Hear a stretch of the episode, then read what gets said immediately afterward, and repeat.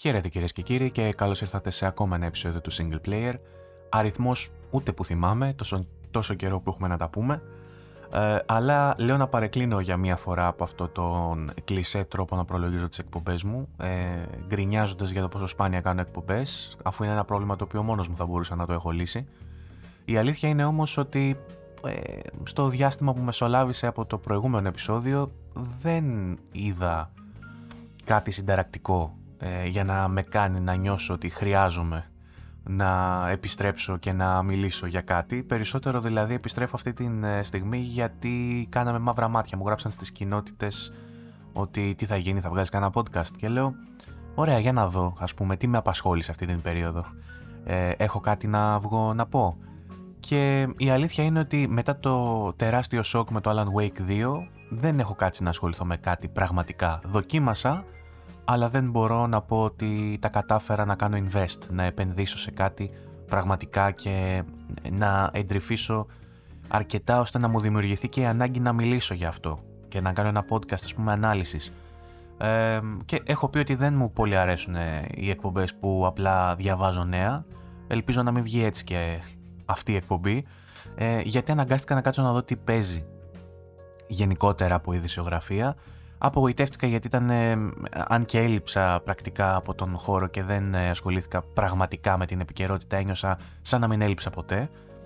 Μπήκα δηλαδή να διαβάσω τι λένε στα sites τα οποία ενημερώνομαι συνήθως για το industry και μιλάνε ακόμα για stock markets ας πούμε και για τις μετοχές της Microsoft οι οποίες ανεβαίνουν, ε, για, τις, για τις πωλήσεις της Sony οι οποίες επίσης ανεβαίνουν, για την Nintendo που είναι ακλόνητη ας πούμε παρά τα, τα όσα συμβαίνουν γύρω της ε, είναι πραγματικά αυτό που λέμε από πότε είναι αυτή η εφημερίδα, αυτό συναντάς όποια στιγμή και να προσπαθήσεις να επανενταχθείς στον χώρο της gaming δημοσιογραφίας, με αυτά ασχολείται επί το πλήστον, ε, με τον υπόλοιπο κόσμο να προσπαθεί να βρει μέσα σε όλο αυτό πράγματα που τον ενδιαφέρουν και τον διευκολύνουν σε μια περίοδο που όντως μπορεί να γίνει χρήσιμη η δημοσιογραφία ε, με συμβουλευτικό τρόπο. Και το λέω αυτό γιατί υπάρχει Black Friday, η Μαύρη Παρασκευή, ε, κάτι που αν είσαι Αμερικάνος, ενδεχομένως. Αμερικάνος ή Αμερικανός. Αμερικάνος ή μπασκετμπολίστας. Τέλος πάντων, ούτε, ούτε το άλλο μου αρέσει όμως. Ε, αν μένεις στην Αμερική, έχει ένα νόημα να κάτσεις, να το ψάξεις και να επιδιώξεις να βρεις μια προσφορά.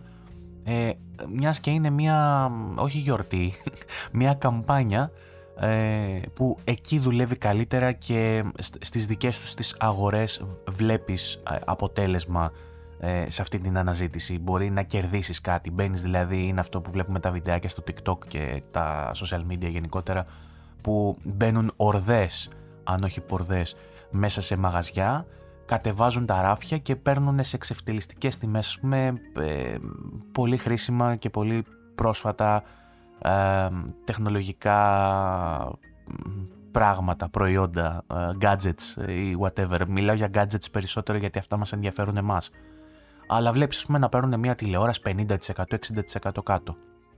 Εδώ στην Ελλάδα, όπως λέμε κάθε χρόνο, δεν βαριόμαστε να το υπενθυμίζουμε.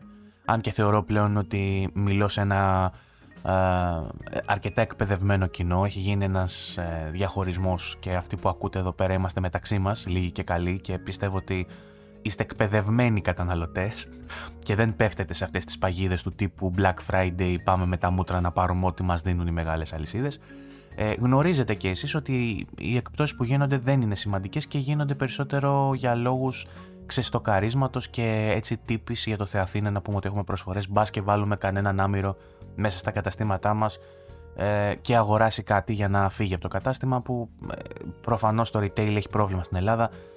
Δεν χαίρομαι ιδιαίτερα που έχει πρόβλημα το retail στην Ελλάδα γιατί υπάρχει και κόσμος ο οποίος απασχολείται σε αυτές τις αλυσίδες και δεν θα ήθελα να χάσει τη δουλειά του όμως νομίζω ότι πλέον μέσω το ενός ε, αγοραστικού, εν μέσω μάλλον μιας ε, αγοραστικής δύναμης που ε, έχει εκπαιδευτεί και μπορεί να μπει στο ίντερνετ και να βρει τις προσφορές που θέλει καθ' όλη τη διάρκεια του χρόνου και έχει και τα εργαλεία για να συγκρίνει τις τιμές πριν και μετά, είναι πιο δύσκολο πλέον να την πατήσει ο κόσμος και να αγοράσει κάτι το οποίο έχει μια τυπική έκπτωση πολλές φορές ε, αντίστοιχη με αυτή που γίνεται καθ' όλη τη διάρκεια της χρονιάς. Δηλαδή, μια μικρή έκπτωση του, του τύπου 5% συμβαίνει στα σοβαρά καταστήματα καθ' όλη τη διάρκεια της χρονιάς. Δεν θεωρώ ότι φέτος έγιναν τρομερές εκπτώσεις πέραν των ε, κάποιων συγκεκριμένων στις οποίες θα αναφερθώ. Βρήκα κάποια πράγματα τα οποία μπορεί να σας συμφέρουν.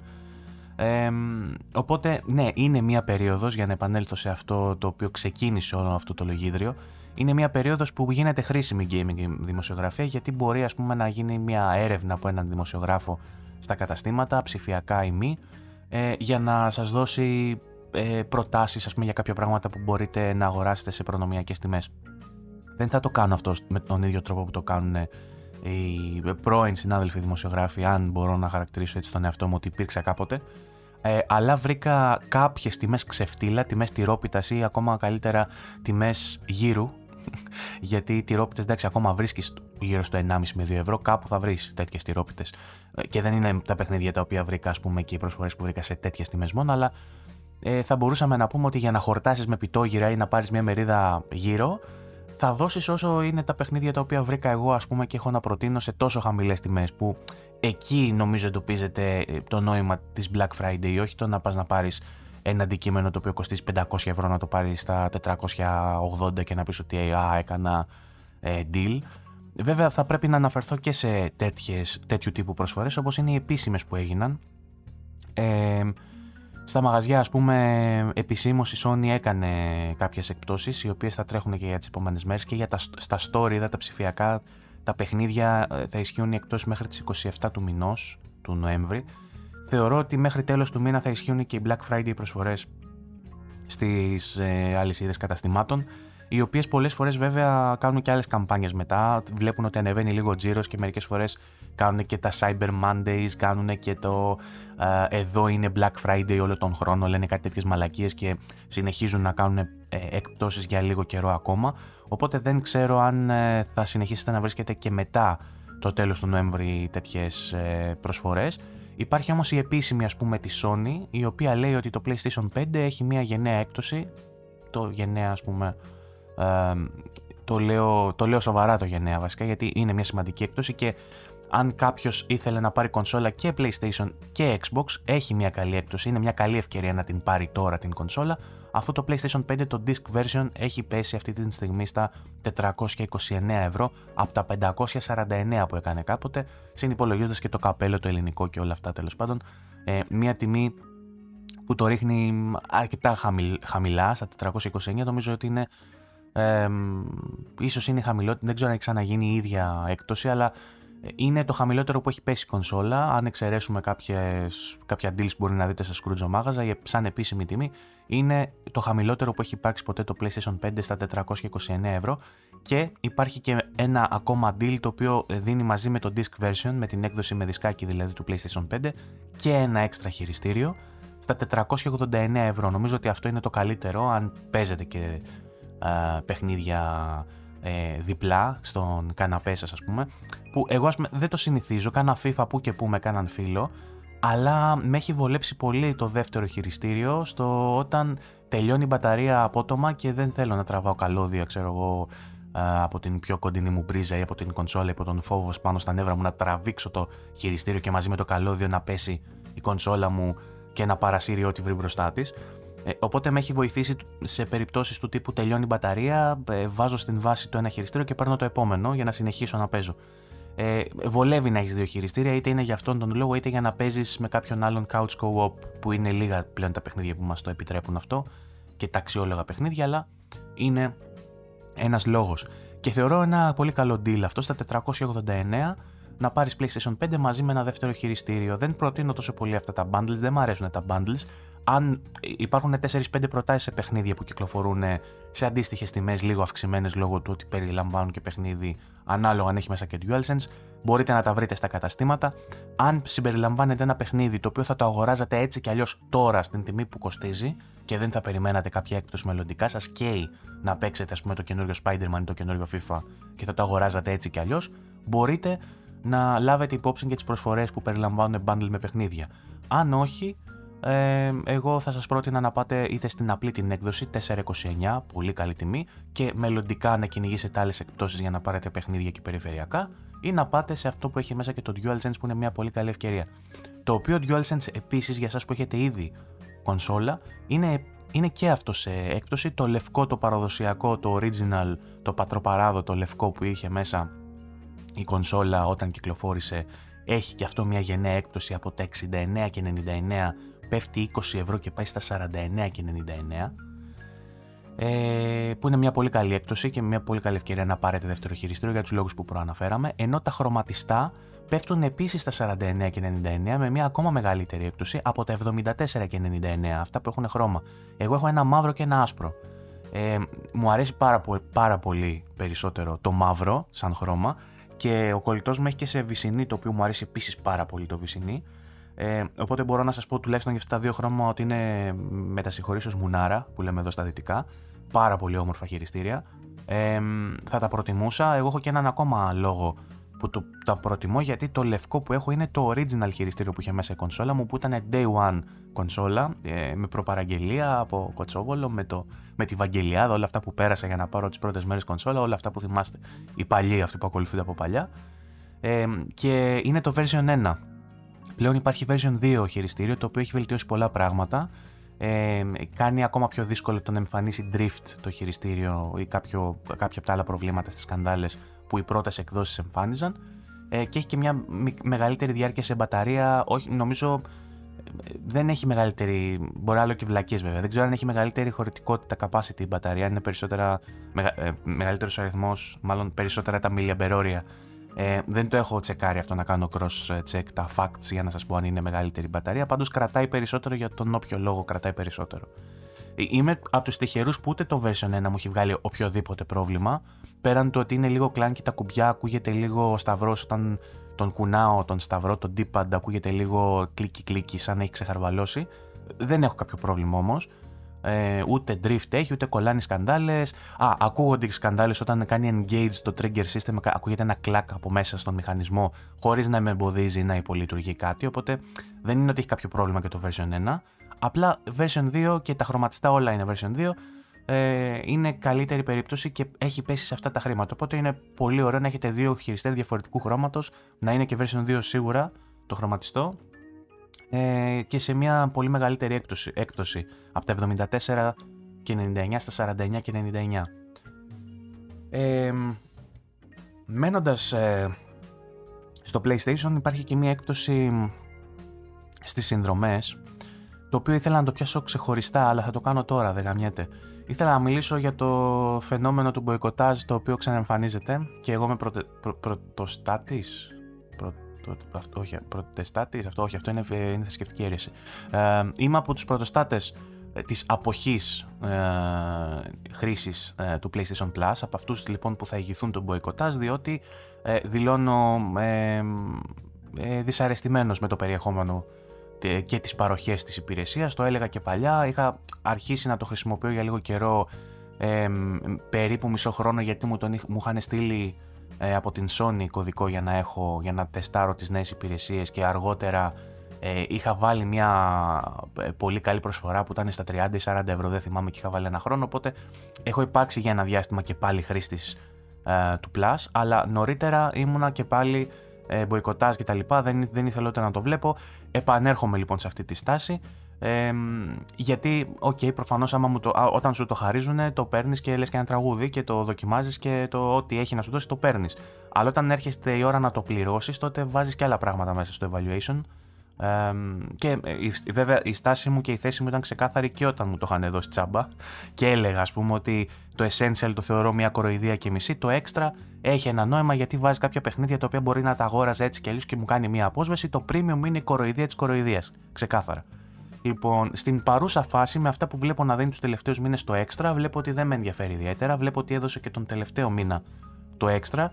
Ε, και εδώ και πολλούς μήνες μου με αφήνει παγερά διάφορο το περιεχόμενο και οι υπηρεσίες που δίνει το PlayStation Plus, οπότε δεν πρόκειται να ανανεώσω. Για εσάς όμως που θέλετε να έχετε PlayStation Plus, γιατί παίζετε online games για παράδειγμα, είναι μια καλή ευκαιρία τώρα για ανανέωση, γιατί υπάρχει μια προωθητική ενέργεια στα πλαίσια του, της Black Friday και είναι και κλιμακωτή κιόλας. Η έκπτωση έχει να κάνει ε, με, το, με το rank στο οποίο ανήκεται, δηλαδή Essential, Extra ή Premium. Στο Essential θα έχει μια έκπτωση της τάξης του 20% Ε, αυτή η καμπάνια θα τρέχει μέχρι το τέλος του μήνα, περίπου μέχρι τις 27 του μήνα επίσης, όπως και οι εκπτώσεις στα παιχνίδια, αν δεν κάνω λάθος. Διορθώστε με αν κάνω λάθος στο chat και στα σχόλια. Ε, και γενικότερα διορθώνεται. Ε, έχω πει πολλές βλακίες ε, γενικότερα. Δεν ε, ε, στηρίζω μέχρι τέλους αυτά που λέω γιατί πολλές φορές ε, λόγω τη, της ταχύτητας με την οποία προσπαθώ να τα λέω και λόγω όλων των υπολείπων πραγμάτων που προσπαθώ να έχω υπό τον έλεγχό μου όταν κάνω podcast κάποιες πληροφορίες μπορεί να βγουν λάθος χωρίς να σημαίνει απαραίτητα ότι δεν ξέρω ότι είναι λάθος απλά μου, μου ξεφεύγουν. Όπως για παράδειγμα στο προηγούμενο επεισόδιο που μπέρδεψα το gigabit με το gigabyte και σας είπα ότι η καινούργια κονσόλα έχει 10 GB το δευτερόλεπτο διάβλο, ξέρω εγώ, αντί να πω gigabit και τα λοιπά και ήταν λες και ανακάλυψα καινούργιο πρωτόκολλο εγώ που ε, μεταδίδει δεδομένα πιο γρήγορα, τέλος πάντων, και, τέλος πάντων. Ε, το διόρθωσα στα σχόλια βέβαια. Θέλω να πω ότι αν κάπου δείτε ότι κάνω κάτι λάθος, διορθώστε με, δεν έχω κανένα πρόβλημα να με διορθώνουν. Ε, ήθελα να πω λοιπόν ε, ότι μέχρι τις 27 αν δεν κάνω λάθος θα τρέχουν αυτές οι εκτόσεις. Το Essential θα έχει μια έκπτωση της τάξης του 20% και από τα 71 και 99 που κοστίζει τον χρόνο πέφτει στα 57 και 59. Ε, το PlayStation Plus Extra θα έχει μια έκπτωση της τάξης του 25% και από τα 125 και 99 θα πέσει στα 94,49 ενώ το PlayStation Plus Premium με μια έκπτωση του, το, στα 30, ε, στο 30% από τα 151 και 99, 151 και 99, μαλάκα το βλέπω και κλαίω, πέφτει στα 106. Είναι, είναι 50 ευρώ και όσο μεγαλώνουν τα ποσά με την αντίστοιχη έκπτωση ε, ε, είναι και μεγαλύτερη η πτώση της τελικής τιμής. Ε, ένας χρόνος πριν με 106 ευρουλάκια. Και τι σας δίνει παραπάνω, από το 94 που πάτε στα 106, κάποια παιχνίδια για το PlayStation 1 ε, και κάποια παιχνίδια για το PSP ας πούμε που μπαίνουν έξτρα, συν κάποια, με ένα, με ένα βλακώδη τρόπο, κάποια παιχνίδια που βάζει στο Premium Sony που είναι παιχνίδια που είχαν βγει για παλιότερες κονσόλες, έχουν γίνει remaster και το remaster το τοποθετούν αυτοί μετά στην κατηγορία Premium επειδή ε, το original παιχνίδι ήταν παλιότερης γενιάς.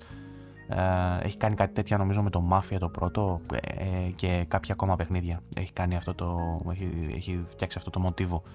Τώρα, στα, στα 57 και 59 είναι σαν να πληρώνεις την original τιμή που είχε πριν τις αυξήσεις στο PlayStation Plus το Essential. Αν είσαι κάποιος ο οποίος χρησιμοποιεί το Essential γιατί παίζει online, ε, η κονσόλα σου είναι η πλατφόρμα σου. Τι να κάνουμε, δηλαδή δεν μπορείς ε, να αλλάξεις πλατφόρμα. Το PlayStation παίζεις. Δεν θα φτιάξεις PC που σου λέει ο Βλάκας ο Βαγγέλης για να παίζεις δωρεάν online.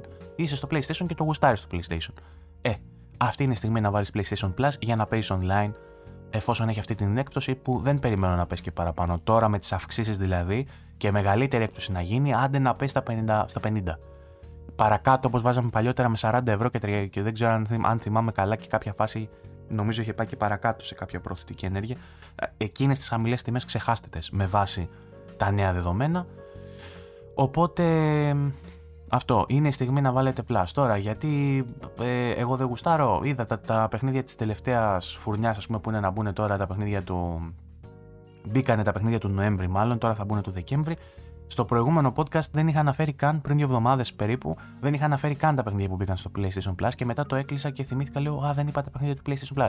Και λέω, Γιατί να τα πω, τι να σας πω, Ότι βάλανε σαν παιχνίδια του μήνα το Mafia 2 το Remaster, σαν μεγάλο παιχνίδι, που είχαν βάλει, δηλαδή κάθε μήνα και χειρότερα. Είχαν βάλει το Definitive Edition που είναι remake πριν από ένα-δύο μήνες πότε, πότε ήταν και τώρα βάλανε το Mafia 2 το Remaster που είναι remaster και μάλιστα είναι και ανεπαίσθητες οι αλλαγές και σε κάποιες περιπτώσεις είναι και χειρότερο ε, τουλάχιστον πούμε, στο PC που είχα κάνει μια σύγκριση και είχα δει κάποιες συγκρίσεις, κάποια πράγματα είναι χειρότερα στο remaster από ότι στο original όταν παίζεις ultra settings στο PC. Τώρα στις κονσόλες προφανώς έχει ανέβει το, η ανάλυση οπότε φαίνεται καλύτερο, αλλά τα εφέ που χρησιμοποιούνται δεν δικαιολογούν, ας πούμε. Το remaster, τον τίτλο σαν remaster τον παίρνει οριακά.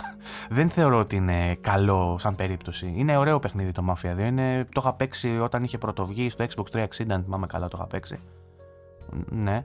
Ε, και μου άρεσε πάρα πολύ. Ήταν από τα αγαπημένα μου παιχνίδια τα μαφιόζικα. Mafia κιόλας, εντάξει. Μαζί με LA Noire. Μπορεί το LA Noire να μου άρεσε περισσότερο, αλλά ε, μου άρεσε το Mafia. Δεν θεωρώ ότι το Remaster ας πούμε, είναι μια τόσο καλή περίπτωση για να μπαίνει βιτρίνα στα, στις παιχνιδάρες που μπαίνουν για το μήνα. Είναι ένα, OK, okay, παιχνίδι. Μετά μας έβαλε ένα εξαράκι το... Ε, ποιο ήταν εξαράκι, το, το Dragon Ball από ό,τι είδα, πενταροεξάρια μάζευε. ε, Dragon Ball The Breakers ε, που είναι ένα online asymmetrical action PvP παιχνίδι online ας πούμε με, 7, με, με άλλους 6 φίλους νομίζω παίζεται Dragon Ball τύπου ένα action παιχνίδι ε, και μπήκε και το Aliens, Aliens Fire Team Elite που είναι third person shooter ένα αυτόνομο sequel της τριλογίας των Alien το οποίο και αυτό δεν είναι ότι έσκησε αλλά δεν είναι και καμιά παιχνιδάρα Οπότε, essential ορίστε πάρτο.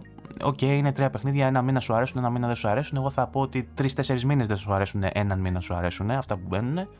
Ε, δεν είναι καν ο λόγος που βάζουν οι περισσότεροι essential, θέλω να πιστεύω. Ο λόγος που βάζει ο κόσμος essential είναι γιατί θέλει να παίζει online και του έχουν βάλει ένα paywall μπροστά και δεν μπορεί να παίζει online χωρίς αυτό. Γνώμη μου, γνωμούλα μου, έτσι. Τώρα για το PlayStation Plus Extra είναι όλα σχεδόν απαράδεκτα τα παιχνίδια, πλην δύο το ένα ενδεχομένως δεν θα αρέσει και σε πολλούς γιατί είναι πάρα πολύ παλιό, αλλά είναι δικό μου αγαπημένο, το Dragon's Dogma. Ε, το οποίο είναι και στις εκπτώσεις που θα σας πω σε λίγο. Και το Super Liminal, το οποίο είναι αυτό το perspective puzzle, ας πούμε, όπως ήταν και το maquette περίπου, αλλά είναι σε κάτι δωμάτια που παίζεις, ας πούμε, με την προοπτική που βλέπεις κάποια πράγματα και όταν τα κοιτάς από κοντά που φαίνονται πιο μικρά, μικραίνουν και εντός του παιχνιδιού. Όταν τα κοιτάς υπό γωνίες που φαίνονται μεγαλύτερα, μεγαλώνουν και εντός του παιχνιδιού και λύνεις κάποια puzzle. Λοιπόν, ε, τώρα, ε, μένοντας στην Black Friday και στις προσφορές, να σας πω ότι ε, βρήκα και κάποια παιχνίδια στο, ε, στο store ε, τα οποία ενδεχομένως σας ενδιαφέρουν. Ε, σας είπα σε τιμές ε, μερίδας γύρου και πιτόγυρου ή δύο πιτόγυρων ή τριών ανάλογα που μένετε. Όσο πιο πάνω πας σε νησιά είναι, μπορεί να κάνει ένα πιτόγυρο 10 ευρώ. Τέλος πάντων, ένα πολύ ακριβό πιτόγυρο ας πούμε, που θα μπορούσατε να βρείτε είναι στα 9 ευρώ στη Μύκονο. Ε, υπάρχει το Witcher 3. Αν δεν το έχετε πάρει μέχρι τώρα, μπορείτε να πάρετε το Witcher 3 μέσω του PS Store στα 9 ευρώ. Βρήκα ότι υπάρχει το πάρα πολύ κλασικό ε, platformer επίσης. Όλα αυτά που σας λέω, κατά πάσα πιθανότητα θα τα έχετε παίξει. Αν σας έχουν ξεφύγει, σε αυτές τις τιμές είναι πολύ καλή στιγμή, καλή ευκαιρία να τα αγοράσετε για να υπάρχουν, να υπάρχουν στη συλλογή σας. Ε, το Rayman Legends στα 4 ευρώ ε, το Agatha Christie ABC Murders, το οποίο είναι ένα πάρα πολύ ωραίο adventureάκι σαν point and click τα puzzles του, ε, που είναι βασισμένο σε μια κλασική ιστορία της Agatha Christie. Ε, το ABC Murders τέλος πάντων κοστίζει 1,5 ευρώ αυτή τη στιγμή και είναι ένα πάρα πολύ ωραίο ανάλαφρο adventureάκι για να παίξετε μέσα σε ένα-δύο απογεύματα. Ε, αρκετά ενδιαφέρον. Εγώ το είχα παίξει κανονικά κιόλας. Το είχα πάρει τότε. Για κάποιο λόγο μου έκανε κλικ γιατί μου αρέσουν τα adventures με 1,5 ευρώ τους κλέβεις. Αυτό είναι τιμή τυρόπιτας, δεν είναι τιμή πιτόγυρου. Ε, σε τιμή πιτόγυρου όμως, ε, οι δύο, οι sandwich, αν πας προς τα πάνω στην ε, ε, Θεσσαλονίκη, έχουμε το Mortal Cell Enhanced Edition. Το Mortal Cell είναι από τους καλύτερους κλόνους. Αμέσως μετά το, το Lies of P, ίσως είναι ο καλύτερος κλόνος σε Souls-like και σε Soulsborne παιχνίδια κλόνους που βγαίνουν. Ε, το Mortal Cell Enhanced Edition που είναι και για PlayStation 5 έχει όλες τις βελτιώσεις και τρέχει τέλεια και σε πολύ ωραία ανάλυση. Ε, το έχουν στα 6 ευρώ αν δεν έχει συνδρομή ενεργή PlayStation Plus, ενώ αν έχει συνδρομή ενεργή είναι στα 5,5 ευρώ, πολύ καλή τιμή. Ε, μετά για όσους ζείτε κάτω από κάποιον βράχο και θα μπορούσε να σας ενδιαφέρει το Metro franchise και δεν το έχετε πιάσει ακόμα, το Metro το γνωστό του, του Ουκρανού, Ουκρανός ή Ρώσος, Ουκρανός νομίζω είναι ο, ο συγγραφέας, έχω και το βιβλίο το οποίο ποτέ δεν κατάφερα να το τελειώσω λόγω του περιεχομένου σε ονόματα. Προσπαθούσα να το διαβάσω και πάθε, ε, ε, γλώσσευα την μπέρδα μου εντός του κεφαλιού μου, χωρίς να τα διαβάζω δυνατά και μπερδευόμουν ενώ τα διάβαζα. Ε, πολύ δύσκολο να διαβαστεί βιβλίο. Το Μέτρο. Μέτρο 2033. Αν κάποιος λοιπόν δεν τα έχει στην ε, συλλογή του και θα τον ενδιαφέρει να παίξει τα Μέτρο, θα μπορεί να βρει το, ε, το collection με τα δύο πρώτα, το 2033 και το Last Light, ε, τα παιχνίδια, ε, έναντι 6 ευρώ, ενώ στα 6 ευρώ επίσης υπάρχει και μόνο του ξεχωριστά το μέτρο Exodus που είναι το παιχνίδι που βγήκε πιο πρόσφατα και είναι και παιχνιδάρα ε, αναβαθμισμένη ε, στα πιο πρόσφατα έτσι standards ποιοτικά και τεχνικά της γενιάς μας. Οπότε με 6 και 6 ευρώ, 12 μπορείτε να παίξετε να έχετε και τα τρία παιχνίδια τα μέτρο τα οποία είναι ε, στον τομέα τους εξαιρετικά είναι πάρα πολύ ωραία παιχνίδια και δύσκολα, challenging ε, θεωρώ ότι πρέπει να υπάρχουν σε όλες τις συλλογές αν αντέχετε το ψηλό χοροράκι μέσα στα shooter σας. Είναι ένα first person shooter με πολύ έντονα στοιχεία horror. Από τα πιο ωραία παιχνίδια στο είδος, ξαναλέω.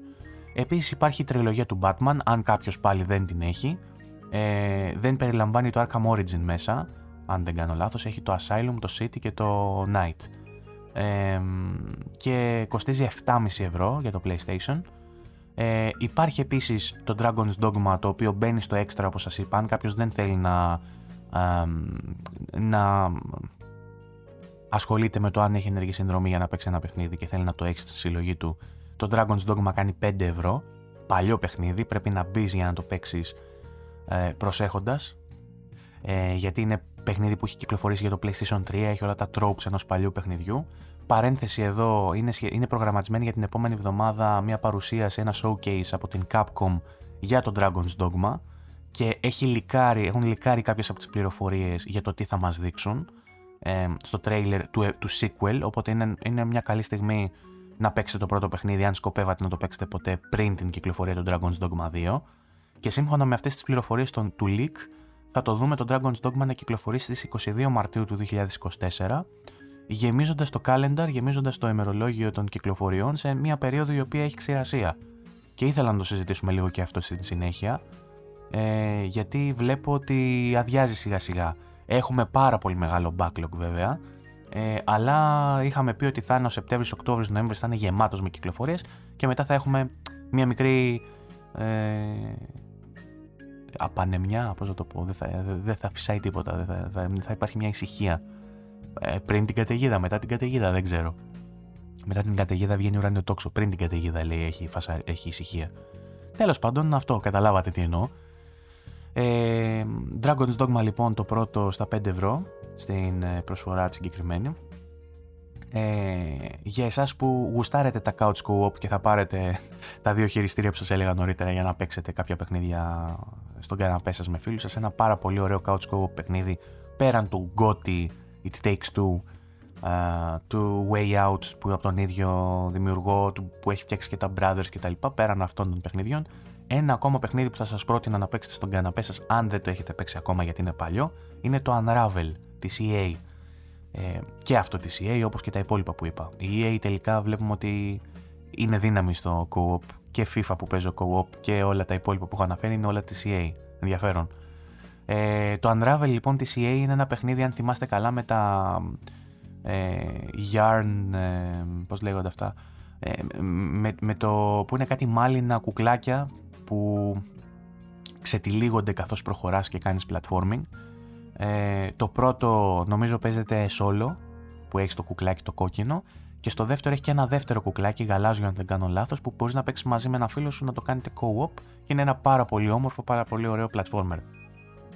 Ε, και τέλος, σε τιμή τυρόπιτο σουβλακιού, ανάλογα είναι κάπου στο μετέχμιο μεταξύ τυρόπιτας και σουβλακιού, υπάρχει το The Last Campfire που είναι ένα πάρα πολύ ωραίο έτσι top-down puzzle adventureάκι, action, action adventureάκι, τέλος πάντων. Ένα indie game top-down είναι με. Θα το έχετε τσεκάρει σίγουρα. Αν γράψετε The Last Campfire θα δείτε. Με το που δείτε τον χαρακτήρα θα καταλάβετε αμέσως για ποιο παιχνίδι σας μιλάω. Το έχετε δει παντού. Είναι πολύ συχνά σε εκπτώσει. Ε, το έχω δοκιμάσει, δεν το έχω τελειώσει, αλλά μου άρεσε όσο είχα παίξει και είναι σε μια πάρα πολύ καλή τιμή στα 3 ευρώ. Και με αυτό τελειώνω τις προσφορές ε, για το PlayStation. Μετά πάμε στο Xbox, το οποίο έχει και αυτό μια γενναία πτώση τιμής. Ε, το Series X το βρίσκεται στα 439 ε, ευρώ. 10 ευρώ παραπάνω από το PlayStation δηλαδή, όπως 10 ευρώ παραπάνω είναι και η αρχική του τιμή. Το ποσοστό της έκπτωσης είναι αντίστοιχο θέλω να πω. Και είναι και εδώ μια πολύ καλή ευκαιρία να πάρετε Xbox αν δεν είχατε. Επίσης υπάρχει το, το, η έκδοση των 512 GB του Xbox Series S σε προσφορά 259 και 90 από 309 ευρώ, περίπου 50 ευρώ έκδοση δηλαδή. Ε, και αυτό καθιστά την μικρή, το μικρό αδερφάκι του Xbox που ήδη ήταν μια πολύ συμφέρουσα πρόταση για κάποιον που θέλει να παίζει ε, current gen πλέον, ε, τρέχουσας γενιάς πρέπει να λέμε, ε, παιχνίδια ε, με όσο το δυνατόν λιγότερο κόστος, μικρότερο κόστος. Το Series S παραμένει μια πολύ καλή πρόταση για αυτούς που δεν θέλουν ρε παιδί μου να διαθέσουν μεγάλο budget αλλά θέλουν να παίζουν. Ε, στα 259 νομίζω ότι είναι και ένα πάρα πολύ ωραίο δώρο. Μπορείτε να στοκάρετε από τώρα, δηλαδή οι γονείς, δεν ξέρω αν μας ακούν και τέτοιοι, που θέλουν να πάρουν για τα παιδιά τους μια κονσόλα, μπορούν να πάρουν το Series S από τώρα σε αυτή την τιμή και να το κάνουν και δώρο για τα Χριστούγεννα, αν είστε από εκείνους που παίρνουν στα παιδιά τους τόσο ακριβά δώρα. Εγώ τόσο ακριβά δώρα μ, τσόνταρα και από τα κάλαντα. Δεν θυμάμαι ποτέ να έχω πάρει τόσο ακριβά πράγματα σε μικρές ηλικίες, αλλά ξέρω ότι υπάρχουν γονείς που κάνουν ακριβά δώρα στα παιδιά τους και είναι ας πούμε με ένα ok. Ε, όχι ok, με, με, ένα πάρα πολύ ωραίο δώρο. Θα ε, μπορώ να σκεφτώ μικρά παιδιά, εμάς τη δική μου τη γενιά και την προηγούμενη, το να βρουν κονσόλα κάτω από το δέντρο ε, ε, ίσον ε, viral βιντεάκι που έπαιζε στο America's Funniest και αυτά ξέρω που βάζαν στα παιδάκια Nintendo 64 κάτω από τα δέντρα ή πιο παλιά τα NES τα... εντάξει τότε όταν βγαίνανε τα NES είχαν και λίγα σπιτιά κάμερες για να τα παθανατήσουν αυτά τα πράγματα αλλά τέλος πάντων υπάρχουν βιντεάκια με, και φωτογραφίες με NES, Super NES, Nintendo 64 και τέτοια κάτω από τα δέντρα με Αμερικανάκια να σκίζουν τα ρούχα τους να ουρλιάζουν και να κλαίνε μετά και τα λοιπά. Ε, και, και έχω δει και κάποια άλλα που ήθελε να πάρει το παιδάκι, ξέρω εγώ, Nintendo και του φέρνανε Sega και έκλαιγε. Τέλος πάντων. Ε, είναι ωραίο δώρο για ένα παιδάκι, θεωρώ, ειδικά άμα είναι gamer το παιδάκι, το να τους κάσει κονσόλα. Οπότε, ναι, βολεύει. Επίσης υπάρχει και Nintendo Switch σε έκπτωση, να σας πω. Από 329 ευρώ το μοντέλο του 2019, όχι το OLED. Από τα 329 ευρώ, το λέω και πονάω, κάνει το Switch 329 ευρώ. Ε, πέφτει στα 259. 59, το το είπα. Ε, οπότε έχετε και αυτή την επιλογή να πάρετε ένα φορητό στα ίδια λεφτά όσο κάνει ένα Series S δηλαδή, κάνει και ένα Nintendo Switch και ono ή το καταλάβατε. Ε, τώρα, όσον αφορά τα υπόλοιπα καταστήματα σε εκπτώσεις, δεν μπορώ να σας πω ότι στο, στο store του Xbox βρήκα κάτι ενδιαφέρον και αυτό γιατί τα περισσότερα παιχνίδια που βρίσκονται σε έκπτωση ε, είναι σχετικά μικρή έκπτωση και υπάρχουν και στο Game Pass θεωρώ ότι έχει ήδη χαραχθεί στο mentality των Xbox players πλην ελαχίστων εξαιρέσεων. Ξέρω ότι υπάρχετε και εσείς οι υπόλοιποι. Δεν σας τσουβαλιάζω, ξέρω ότι υπάρχετε και εσείς. Είστε μειονότητα όμως, είστε μειοψηφία. μειονότητα, όχι μειοψηφία. Ε, που αγοράζετε παιχνίδια ακόμα και αν είναι στο Game Pass. Ε, οι περισσότεροι δεν θα πάτε να αγοράσετε ένα παιχνίδι με έκπτωση από τα 50-60 ευρώ να έχει πέσει στα 39 ας πούμε και να πάτε να το αγοράσετε ενώ υπάρχει στο Game Pass. Δεν νομίζω ότι θα το κάνετε. Υπάρχουν πολύ λίγες περιπτώσεις με άλλα παιχνίδια που είναι τόσο μεγάλη προσφορά που ακόμα και αν υπάρχουν στο Game Pass αξίζει να τα έχεις γιατί ποτέ δεν ξέρεις. Όπως είναι το Mirror Edge Catalyst, ας πούμε, που κάνει 0 και 99. Τέτοια εγώ τα χτυπάω συνήθως για να τα έχω. ποτέ δεν ξέρεις. Ε, Επίσης υπάρχει το Ori and the Blind Forest Definitive Edition που την έχουν ρίξει στα 4 και 99. Ωραίο είναι να έχεις ένα τέτοιο παιχνίδι ολόδικό σου για να μην σε νοιάζει αν έχεις συνδρομή ή όχι ε, ενώ είναι τεράστια παιχνιδάρα, είναι από τα καλύτερα παιχνίδια που νομίζω το, το Blind Forest νομίζω βγήκε και σε άλλες πλατφόρμες. Το Will of the Wisps νομίζω δεν έχει βγει, αν δεν κάνω λάθος. Αλλά τέλος πάντων, για όσο υπήρξε αποκλειστικό του Xbox, για μένα το Ori ήταν από τα πιο δυνατά αποκλειστικά του Xbox. Δεν υπήρχε αντίστοιχο του. Ήταν πανέμορφο και είναι πανέμορφο. 4,99, πολύ καλή περίπτωση. Και τέλος υπάρχει όπως και στο PlayStation, υπάρχει επίσης το Mortal Cell και στο Xbox σε έκπτωση, στα 5,99 επίσης Enhanced Edition, ε, η οποία θεωρώ ότι για εσάς που παίζετε Souls ε, είναι ωραίο να το έχετε όσοι δεν... Νο, βέβαια και εδώ νομίζω ότι όσοι παίζετε ε, Soulsborne και παίζετε και, τα, και τους κλόνους τους, ε, θα έχετε ήδη τσεκάρει το Mortal Cell και ενδεχομένως θα το έχετε αγοράσει, ποτέ δεν ξέρεις όμως, σας το επισημαίνω. Στην Nintendo από την άλλη δεν βρήκα σχεδόν τίποτα που να αξίζει, δυστυχώς. Μπήκα λίγο και χάζεψε εκεί πέρα το κατάστημα. Βρήκα το Disco Elysium The Final Cut σε περίπτωση που θέλετε να έχετε υπαρξιακές κρίσεις και στην τουαλέτα σας και στα μετρό και στις διακοπές σας σε μια φορητή κονσόλα. Μπορείτε να πάρετε το Disco Elysium το Final Cut στα 11,99 για το Switch. Δεν το έχω παίξει προσωπικά και δεν ξέρω αν παίζεται ένα τέτοιο παιχνίδι σε τόσο μικρή οθόνη. Δεν ξέρω πώς κάνει scale τα γράμματα. Ε, αλλά είναι από τα καλύτερα παιχνίδια που έχω παίξει ποτέ. Ε, από τα καλύτερα indies που έχουν κυκλοφορήσει ποτέ. Είχε βγει και γκότι στην χρονιά του. Οπότε όσοι σας ψήνει να έχετε αυτές τις υπαρξιακές κρίσεις με αυτήν την παιχνιδάρα μπορείτε να το πάρετε και στην portable μορφή του στα 11,99 ενώ κατά τα άλλα όντας Nintendo δεν έχει κάνει σοβαρές εκπτώσεις στα δικά της παιχνίδια γιατί οι εκπτώσεις είναι για τα παιχνίδια που θα έλεγε μια ψυχή που είναι για τα πανέρια. τα σοβαρά παιχνίδια, τα μεγάλα λέει η Nintendo, δεν επιδέχονται εκπτώσεων και γι' αυτόν τον λόγο τα πολύ μεγάλα της παιχνίδια δεν έχουν καμία έκπτωση για Black Friday πέραν δύο που εντόπισα εγώ ότι έχουν ένα περίπου ένα δεκάρικο έκπτωση πάνω κάτω ε, το Super Mario Odyssey που πλέον είναι πανάρχιο και το Zelda Link's Awakening το οποίο επίσης πλέον θεωρείται νομίζω κάπως παλιό από τα πιο πρόσφατα παιχνίδια τους δεν έχουν κάνει κάποια σημαντική έκπτωση για την οποία αναγνωρίζω. Ξαναλέω, αν εντοπίσατε κάτι, γράψτε μου στα σχόλια ή στο chat. Δεν την κράζω πάλι την Nintendo από εμπάθεια. Την κράζω γιατί αυτά που βλέπω ε, δεν με εντυπωσιάζουν και δεν με, δεν με συγκινούν. Λοιπόν, θα σας έλεγα νέα για Xbox τώρα, αλλά ε, αν σας πω ότι είδα κάτι για παιχνίδι θα είναι ψέμα. Προσπάθησα να ψάξω να βρω κάποια εξέλιξη σε κάποιο από τα παιχνίδια της ή να σας πω κάτι για τα στούντιό της. Δεν είδα κάτι, μόνο ότι αυτή που έφυγε από τον Gears ότι πήγε στη Santa Monica της Sony είδα. Ε, και είδα επίσης ότι ο, υπάρχει ένα story ας πούμε με, την, ε, με τον μπάσιμο της Microsoft ε, στις AI τεχνολογίες και την επένδυση που είχε κάνει προεξαμήνου και πριν κάνα χρόνο, δεν ξέρω πόσο πάει πλέον, στην OpenAI, την εταιρεία που ασχολείται με το, με το AI και έχει κατακλείσει το ίντερνετ με τα, τις εφαρμογές αυτές που έχει βγάλει που, που του γράφεις θέλω να μου φτιάξεις μια μαζορέτα να φοράει τη φανέλα του μάνταλου ξέρω εγώ και στο φτιάχνει. Και είχε επενδύσει εκεί η Microsoft.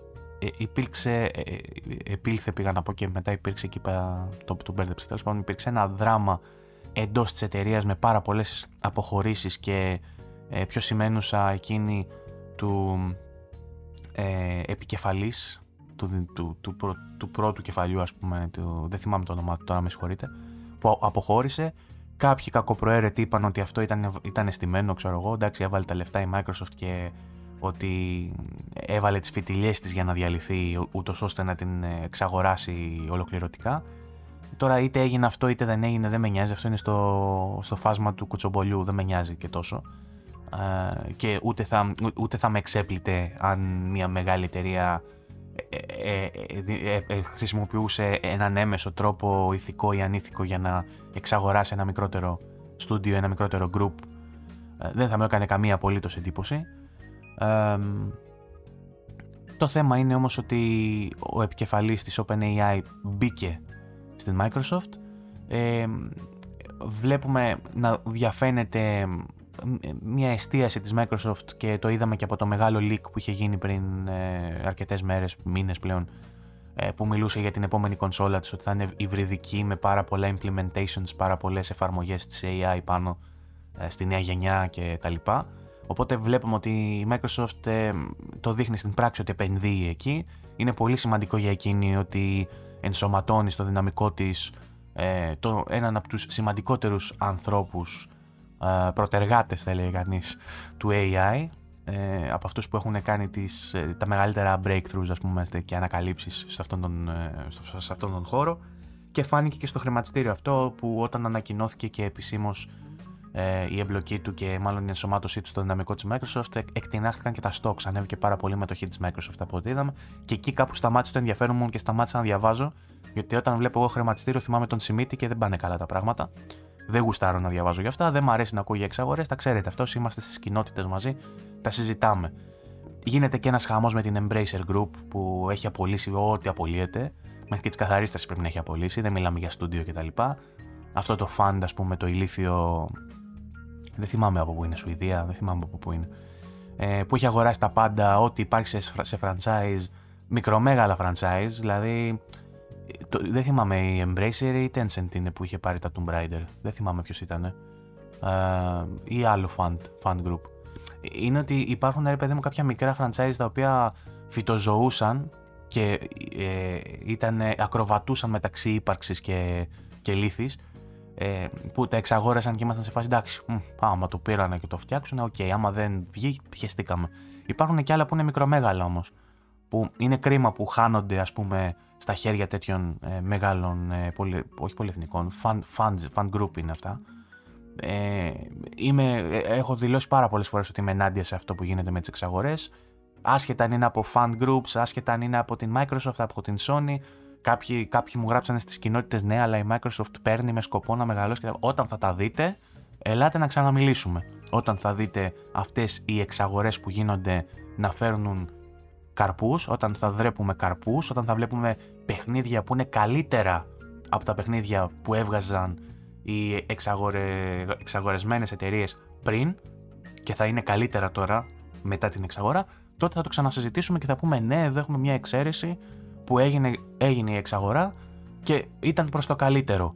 Εγώ ακόμα δεν έχω δει τέτοια περίπτωση, βλέπω μόνο sad stories ε, και ιδεολογικά είμαι αντίθετος. Αυτή είναι η επικαιρότητα που παίζει όμως, δηλαδή εξαγορές, νέες εξαγορές, κλεισίματα, απολύσεις, τέτοια βλέπω. Δηλαδή, δεν ξέρω, ίσως να έχει να κάνει και με το eco, πώς λέγεται, πώς τα λέω, ε, ε, echo chambers, echo chambers. Ίσως να έχει να κάνει με τα gaming echo chambers που έχω φτιάξει, τα δωμάτια με την ηχό, ότι φωνάζω εγώ κάτι και επειδή όλοι συμφωνούν μαζί μου, φωνάζουν το ίδιο και ακούω τη φωνή μου να κάνει αντίλαλο μέσα στην σφαίρα που έχω δημιουργήσει και ζω.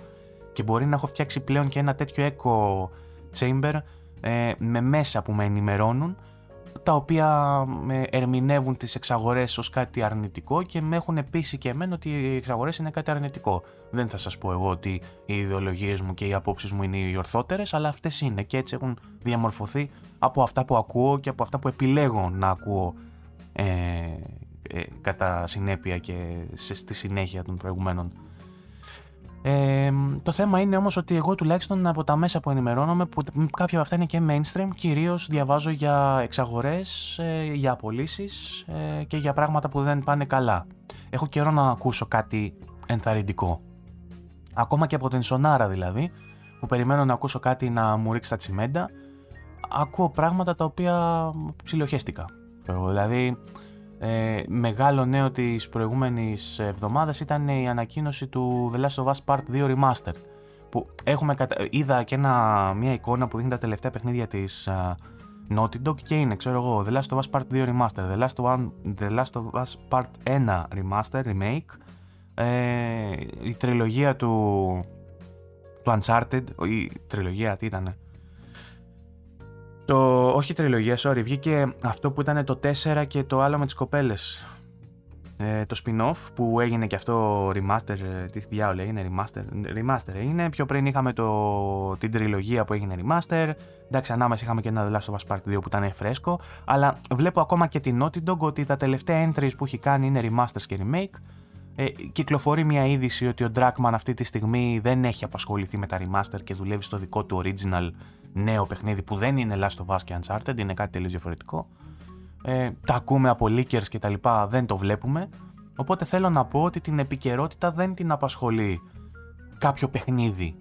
Και με θλίβει λίγο το ότι ε, όλη η επικαιρότητα και όλα όσα βλέπω εγώ γύρω μου σε σχέση με το gaming είναι είτε κάτι αρνητικό, θλιβερό του τύπου ο κόσμος απολύεται, είτε ότι τα στούντιο κλείνουν, είτε ότι μεγάλες προσωπικότητες πεθαίνουν, οι μεγάλες προσωπικότητες αποχωρούν από τα στούντιο γιατί δεν συμφωνούν με νέες πολιτικές.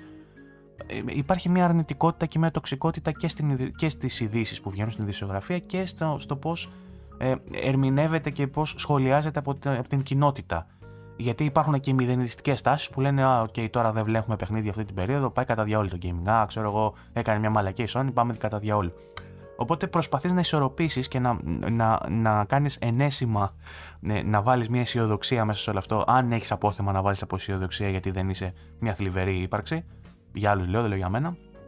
Ε, και προσπαθείς να το ισορροπήσεις όλο αυτό και να βρεις το θετικό μέσα σε, μέσα σε όλη αυτή την τοξικότητα και όλα αυτά τα, τα θλιβερά πράγματα.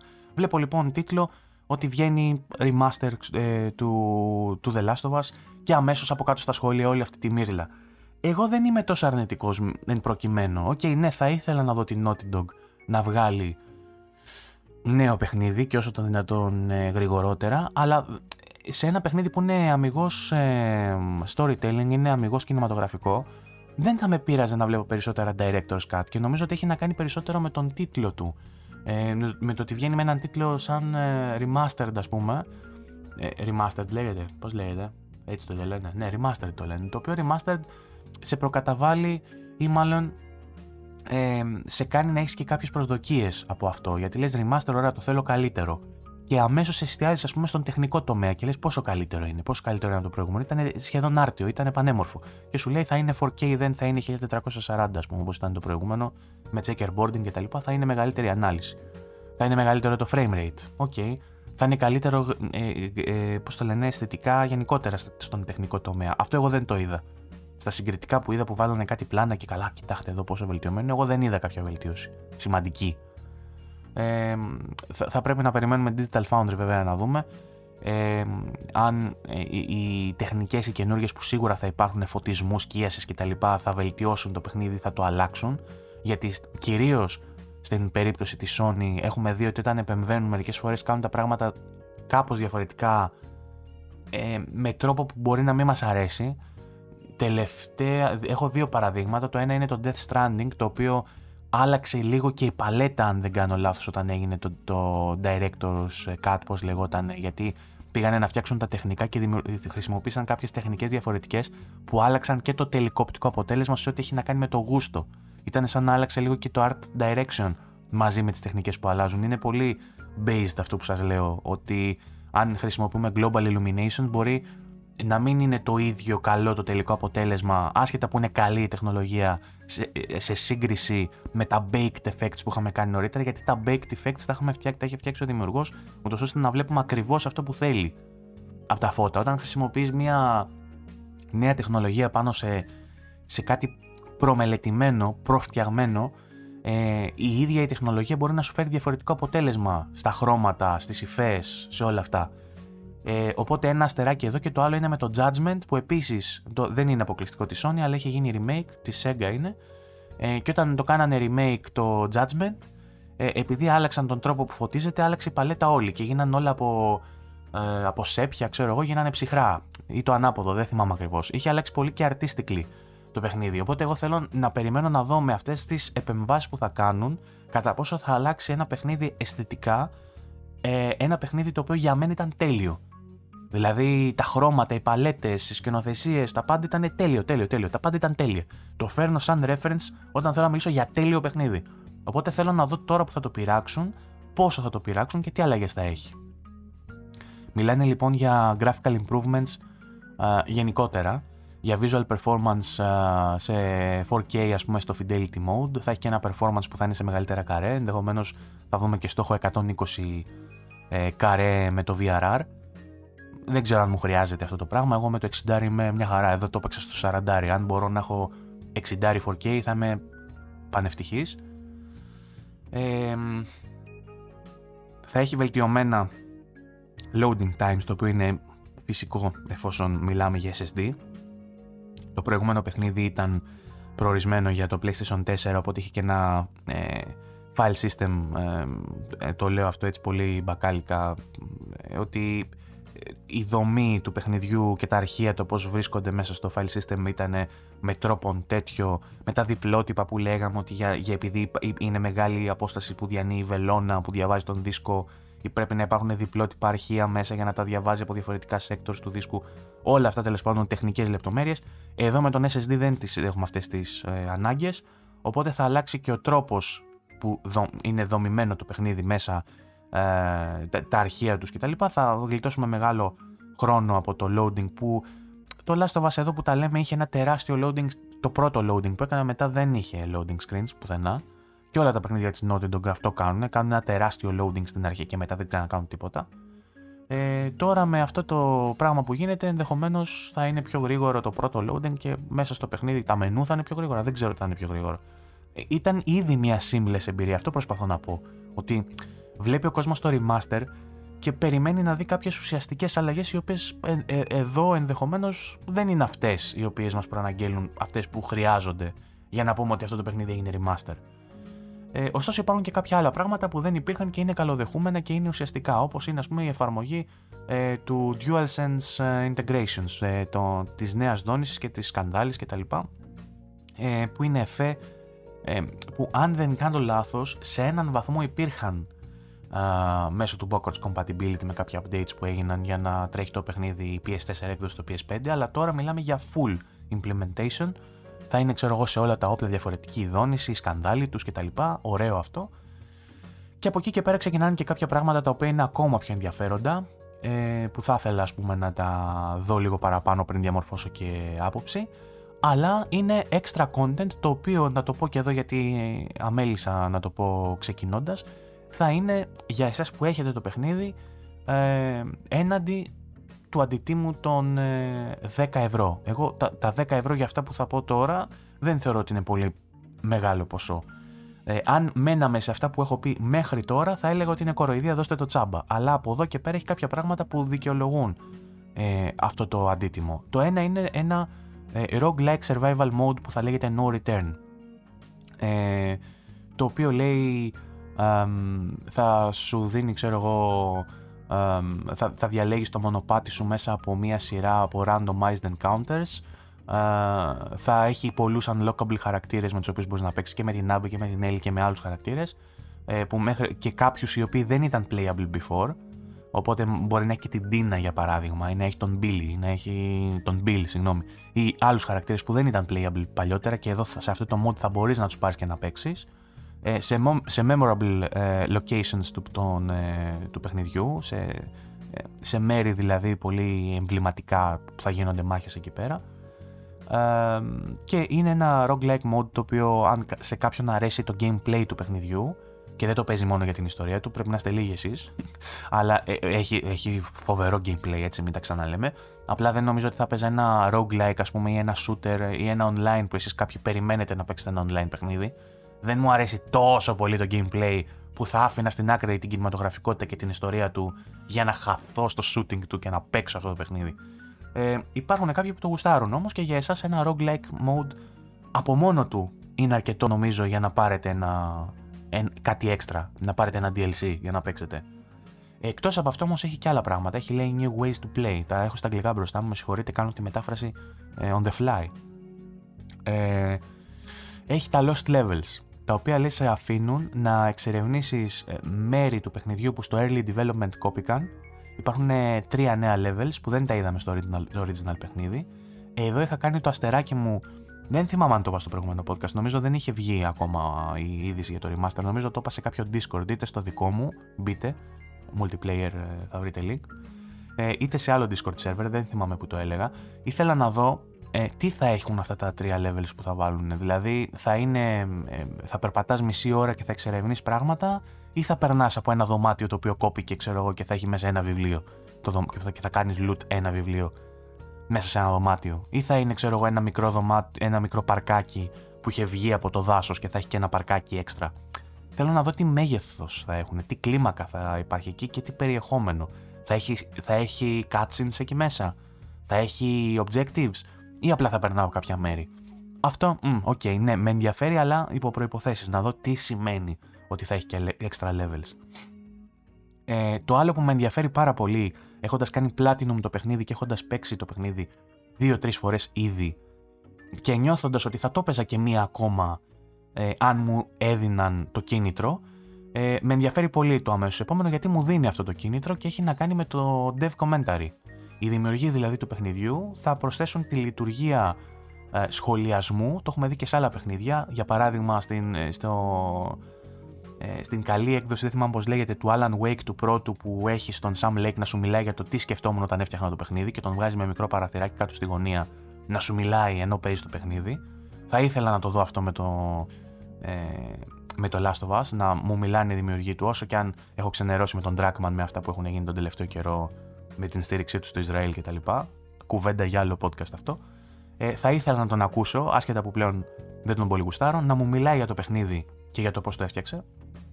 Ε, οπότε είναι ένας λόγος να κάτσω να το ξαναπέξω και όχι μόνο ο Neil Druckmann, μπορεί να μου βγάλουν τον Troy Baker, μπορεί να μου βγάλουν την Ashley Birch. Ωραίο. Ε, να μου βγάλουν ε, συντελεστές του παιχνιδιού να μου μιλάνε για αυτό καθώς παίζω. Θα το έκανα. Να μου πούνε για το τι δυσκολίες είχε σε αυτό το σημείο το παιχνίδι, τι μας ε, προκάλεσε εδώ πέρα, ε, τι θέλαμε να μεταφέρουμε και τι έγινε τελικά, τι κόψαμε από εδώ, πώς θέλαμε να το φτιάξουμε και πώς έγινε τελικά. Όλα αυτά με ενδιαφέρουν, θα ήθελα να το δω και επίσης είναι ένας λόγος που εγώ θα έδινα λεφτά για να πάρω ένα DLC. Ενδεχομένως θα έδινα 10 ευρώ παραπάνω όταν το αγόραζα όμως για να, είναι, να πάρω την Deluxe Edition που θα έχει μέσα και αυτά. Οπότε ναι, ας πούμε, αν εγώ έχω πάρει ήδη την Deluxe Edition, θα μπορούσα να γκρινιάξω ότι εγώ που πλήρωσα την Deluxe Edition μου δώσατε τότε μόνο δύο skins, ας πούμε, και δεν θυμάμαι τι άλλο είχαν δώσει. Ε, και μου δώσατε, ξέρω εγώ που πήρα τη retail, ε, μια κονκάρδα. Θα προτιμούσα να έχω ένα dev commentary, ας πούμε, εγώ που πήρα την Deluxe μέσα στα λεφτά που έδωσα για την Deluxe. Εγώ που δεν πήρα την Deluxe όμως, πήρα την Standard Edition, θεωρώ ότι είναι ok να δώσω 10 ευρώ για να πάρω ένα, δύο, τρία πράγματα που με ενδιαφέρουν. Ε, για τους μουσικόφιλους υπάρχει και ένα guitar free play mode λέει στο οποίο σε αφήνει ελεύθερα να παίζεις κιθάρα. Είχε κάποια σημεία στα οποία είχαν βάλει αυτό το ωραίο mechanic που χρησιμοποιείς το touchpad στο DualSense ή το DualShock για να παίξεις κιθάρα. Διάλεγες την συγχορδία με τον μοχλό και έκανες stroke το touchpad και ήταν σαν να παίζεις κιθάρα. Και έχω δει πολλούς καμένους στα social media να παίζουν ολόκληρα τραγούδια, παίζουν μετάλλικα, ξέρω εγώ, στο... εντός του παιχνιδιού. Και εδώ πέρα ε, το πήρανε αυτό, είδαν ότι άρεσε στον κόσμο και ήταν και πολύ ωραία η εφαρμογή του, ομολογώ. Ε, και είπαν να το ενσωματώσουν σαν καινούριο mode που θα έχει unlockable instruments. Θα έχει και άλλα όργανα. Τώρα βιολιά εννοεί, βιολές, δεν ξέρω τι το διάλογο θα βάλει έξτρα, ηλεκτρικές κιθάρες, δεν ξέρω. Ε, και θα έχει και κάποια speedrun ε, modes ε, στα οποία λέει θα έχει και τα best times, θα έχει κάτι μάλλον σαν leaderboards ε, για να παίξει τραγούδια. Τώρα αυτό το mode άμα δεν το δω, στο τρέιλερ δεν φάνηκε κάτι αν δεν κάνω λάθος. Να δω ότι είναι ξέρω εγώ ε, εντελώς free ή αν είναι σαν τον Guitar Hero που σου βγάζει στην οθόνη συγχορδίες πρέπει να παίξεις τραγούδια. Και δεν ξέρω πώς θα γίνει η σύγκριση στα leaderboards, πώς θα μαζεύεις κόρα για να μπεις σε πίνακες. Άρα, μάλλον θα έχει κάτι τέτοιο. Αυτό δεν το έχω ξεκριβώσει ακόμα, αλλά έτσι κι αλλιώς δεν ξέρω να παίζω κιθάρα. Έχω κιθάρα. Προσπάθησα να μάθω όταν ήμουν μικρός. Έμαθα να παίζω το ζεμπέκο τη ευδοκή και κάνα δύο από αυτά τα κομμάτια που παίζουν γύρω από τη φωτιά οι φοιτητές για να ρίξουν εγκόμενα. Αλλά δεν ξέρω πραγματικά κιθάρα. Άμα μου, άμα μου πεις παίξε με ένα φα δίεση, που δεν ξέρω καν αν υπάρχει φα δίεση, έτσι το είπα, ε, δεν θα ξέρω να στο παίξω. Οπότε, ε, μάλλον δεν είναι για μένα αυτό το mode. Ξέρω παιδιά όμως που παίζουν κιθάρα και θα γουστάρουν, γιατί όχι, να έχουν ένα τέτοιο πράγμα μέσα στο παιχνίδι τους. Ε, επίσης θα έχει λέει descriptive audio, speech to vibrations, ε, το οποίο είναι ένα νέο accessibility feature. Ε, για αυτούς που έχουν προβλήματα ακοής προφανώς θα μεταφράζονται σε δονήσεις στο χειριστήριο. Είναι, είναι κάτι που θέλω να το δώσει περισσότερα παιχνίδια του PlayStation αυτό, εφόσον υπάρχει το haptic feedback. Ε, να γίνουν πράγματα μέσω της, της, ε, του haptic technology ας πούμε για να βοηθήσουν τους ανθρώπους με προβλήματα ακοής, άσχετα που εγώ δεν θα μπορούσα να τα ε, σε μένα, ε, εμένα δεν με ωφελούν κάπου, δεν θα μπορούσα να τα αξιοποιήσω. Αλλά για το, για το κομμάτι του accessibility που πάντα η Sony είναι ψηλά σε αυτό το κομμάτι, θεωρώ ότι είναι ένα πολύ ωραίο feature και, ένα πολύ ωραίο feature και καλά κάνουν και το βάζουν. Ε, θα έχει λέει επίσης το Last of Us Part 2 Remastered ε, επίσης brand new unlockable character and weapon skins for players to use for both Ellie and Abby. Θα έχει δηλαδή ακόμα έναν ή άλλους, δεν ξέρω, χαρακτήρες που θα ξεκλειδώνονται και skins για τα όπλα και την Ellie και την Abby είδα στο τρέιλερ που δείξαν ότι για παράδειγμα παίζεις με την Abby και δεν έχει την μορφή που έχει στο original παιχνίδι που είναι με το tank top ε, τούμπανι και με κοτσίδα είναι έτσι όπως την βρήκε η Ellie προς το τέλος που ήταν κουρεμένη και αδύνατη και τα σχετικά. Χωρίς spoiler. Νομίζω πλέον τι spoiler. Λοιπόν, ε, έξτρα κι αυτό, OK, okay, τα skins δεν με συγκινούν τόσο πολύ, αλλά για το ε, dev commentary και για τα νέα levels εγώ αγόραζα και θα αγοράσω, έτσι, ένα δεκαρικάκι θα το δώσω.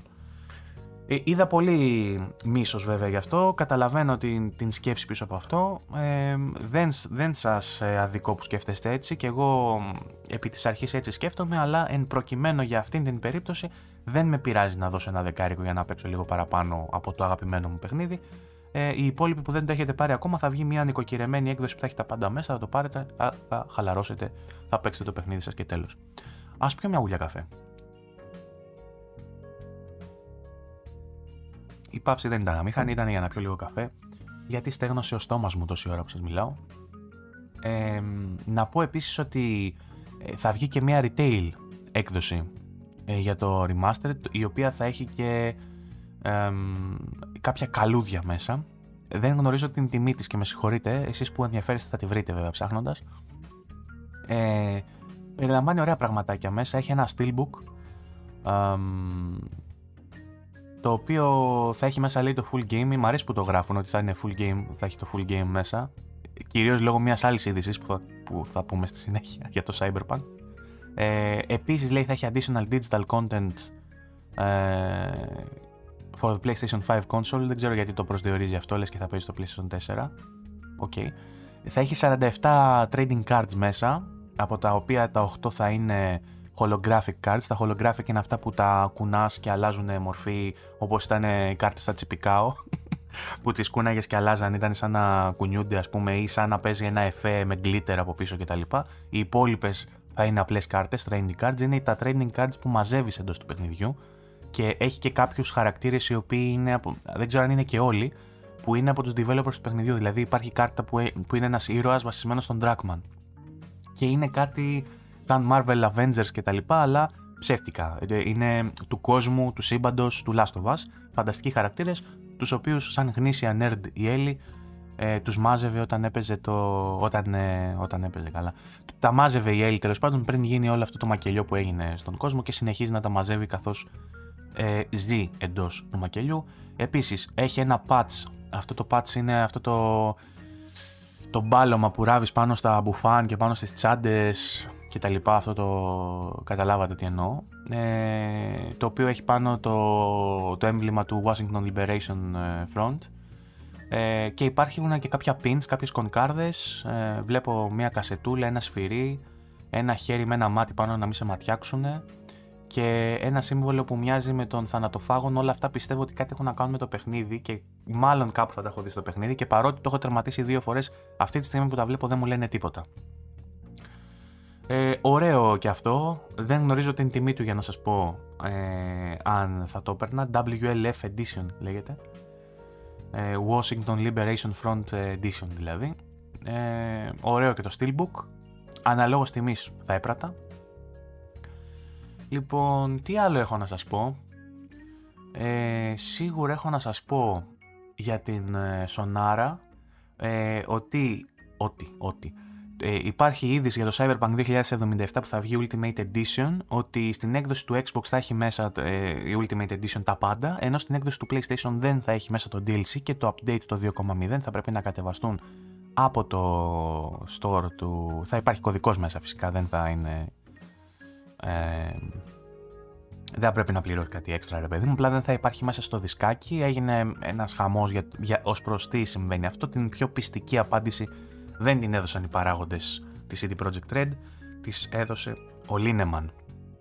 Ο οποίος Λίνεμαν είπε ε, ότι μάλλον έχει να κάνει με, το licensing ε, του παιχνιδιού γιατί με βάση τον κανονισμό ε, του PSN και του PS Store όταν ένα παιχνίδι αλλάζει περιεχόμενο για να υποβληθεί εντός του store και για να μπορεί να απολυθεί ως παιχνίδι του PlayStation.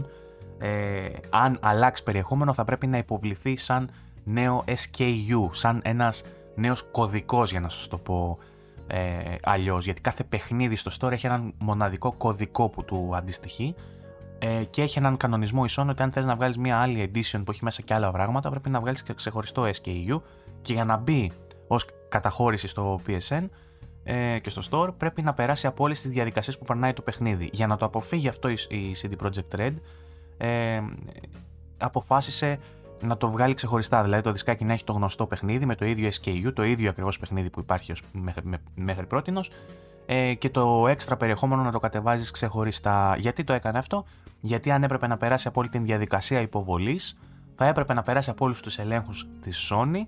Ε, σε περίπτωση που ε, έβρισκαν κάτι που δεν είναι όπως πρέπει θα έπρεπε να το διορθώσουν που σημαίνει εργατοόρες και απασχόληση του δυναμικού σε αυτήν την, την νέα έκδοση, θα έπρεπε να κάτσουν να ασχοληθούν περαιτέρω και φυσικά θα έπρεπε να πληρώσουν και το παράβολο εντός εισαγωγικών όπως το λέγω, κάποια fees που πρέπει να πληρώσει στην Sony για να περάσει από το evaluation, να περάσει από όλες τις διαδικασίες, να μπει το παιχνίδι σου στο store. Για λόγους λοιπόν κυρίως χρηματικούς θα πω εγώ, που έχουν να κάνουν και με την απασχόληση του δυναμικού αλλά και με τις ε, διαδικασίες της Sony που απαιτούν τα παράβολα, ε, δεν το έκανε αυτό η CD Projekt Red Βγήκε σαν είδηση ότι στο Xbox το δισκάκι θα τα έχεις όλα μέσα, ενώ στο PlayStation δεν θα τα έχεις όλα και έγινε χαμό στο ίντερνετ. Εδώ είμαι και με τη μία και με την άλλη μεριά. Από τη μία θεωρώ ότι γιατί να τα σκάσει CD Projekt στην Sony, επειδή η Sony έτσι γουστάρει και έχει βάλει αυτές τις πολιτικές και θέλει να περνάει από κόσκινο τα παιχνίδια που μπαίνουν μέσα και να παίρνει λεφτά κατά αυτές τις διαδικασίες. Από την άλλη όμως, είμαι και με τον gamer ο οποίος θέλει να έχει το παιχνίδι του μέσα στο δισκάκι. Γιατί game preservation, και σας έχω πει και σε άλλα επεισόδια, ότι θεωρώ πως είναι τεράστιο λάθος να βγαίνουν παιχνίδια που δεν έχουν λειτουργικές εκδόσεις μέσα τους, στα δισκάκια τους εννοώ. Γιατί σε κάποια χρόνια που θα έχει γίνει παροχημένη η συγκεκριμένη γενιά, όταν θα βγει το PlayStation 7 για παράδειγμα και θα σας λένε ότι το PlayStation 5 δεν έχει backwards compatibility με το 7 και εμείς δεν μας ενδιαφέρει να κάνουμε preservation και να σου δίνουμε την δυνατότητα ας πούμε να αγοράζει το παιχνίδι μέσω του store, όποιος το αγόρασε, το αγόρασε. Α πούμε, λέω τώρα για παράδειγμα. Θα πας εσύ να βάλεις το δισκάκι που θα το έχεις βρει στο eBay και θα πρέπει να δεις άμα θα δουλεύει ο server να κατεβάσει το update. Ή ξέρω εγώ, θα θες να το αγοράσεις το παιχνίδι, δεν μπορείς να το βρεις γιατί δεν θα υπάρχει στο store. Ε, αυτά τα πράγματα θα λυθούν όταν θα γίνουν πιο δεκτικές και πιο ευαίσθητες οι εταιρείες στο θέμα του game preservation. Ακόμα γίνονται baby steps, γίνονται πολύ μικρά βήματα. Η Microsoft θεωρώ ότι είναι πιο μπροστά σε αυτό το κομμάτι. Έχει ξεκινήσει καλύτερα με αυτό το πράγμα ήδη με, το, με, με αυτή την γενιά, με το πώς διαχειρίζεται το backwards compatibility και το game preservation. Η Sony πρέπει να ακολουθήσει. Ε, και βέβαια, όποιος θέλει να είναι απόλυτα σωστός, ξαναείπαμε PC και δε, πόσο μάλλον GOG. Έτσι, αγοράζουμε τα παιχνίδια στο GOG και έχουμε τα παιχνίδια χωρίς DRM. Δεν ξέρω αν γνωρίζετε οι κονσολάδες πώς λειτουργεί το GOG στο PC. Το GOG είναι όπως είναι το Steam. Όσοι αγοράζουν από το GOG και αποκτούν άδεια για το παιχνίδι τους, έχουν το δικαίωμα το παιχνίδι που αγοράσανε να το κατεβάσουν επιτόπου τοπικά στον υπολογιστή τους, να το βάλουν σε σκληρό δίσκο, να το γράψουν σε CD ό,τι θέλουν και όπου το πάνε απλά το βάζουν και παίζει. Δεν χρειάζεται ούτε DRM, ούτε εξακριβώσεις, ούτε να κάνει authorization η εταιρεία μέσω του server, τίποτα. Όπου το βάλεις, το βάζεις σε έναν άλλον υπολογιστή και παίζει. Ε, και φυσικά γι' αυτό όλα τα GOG releases βγαίνουν σπασμένα μετά και οι πειρατές ε, χαίρονται. Οπότε είναι μια επίκληση στην ηθική του gamer, το ότι αγόρασε την GOG που είναι DRM free, δεν θα σου ρίχνει την ε, απόδοση το DRM, γιατί το DRM ρίχνει και την απόδοση στον υπολογιστή δεν θα σε ελέγχει κανείς πουθενά, θα μπορείς πάντα να παίζεις το παιχνίδι σου, αλλά ρε γαμημένε, αγόρασέ το, πλήρωσέ το. Και εκεί θεωρώ ότι βρίσκεται το μυστικό. Να, να πείσουν οι εταιρείες τους gamers ότι αξίζει να δίνουν τα λεφτά τους και να τα επενδύουν. Ε, ένα άλλο νέο τελευταίο για την Sony είναι ότι ε, τερματίστηκε η συνεργασία με το Twitter που πλέον λέγεται X και δεν μπορείτε πλέον να έχετε λειτουργίες ε, του, play, του Twitter στο, στο PlayStation και αντίστροφα τέλος πάντων. Δεν μπορείτε να ανεβάσετε είναι, το σημαντικότερο αυτό είναι δεν μπορείτε να ανεβάσετε φωτογραφίες στον λογαριασμό στο Twitter απευθείας από την κονσόλα σας. Είχαμε μία απάντηση από τον επίσημο λογαριασμό του X, του Twitter. Συγγνώμη, εγώ Twitter θα το λέω. X δεν πρόκειται να το πω. Δεν με νοιάζει Elon Musk τι όνειρο είδες που έχεις βγάλει τα παιδιά σου με ονόματα συριακού αριθμού. Εγώ Twitter θα το λέω.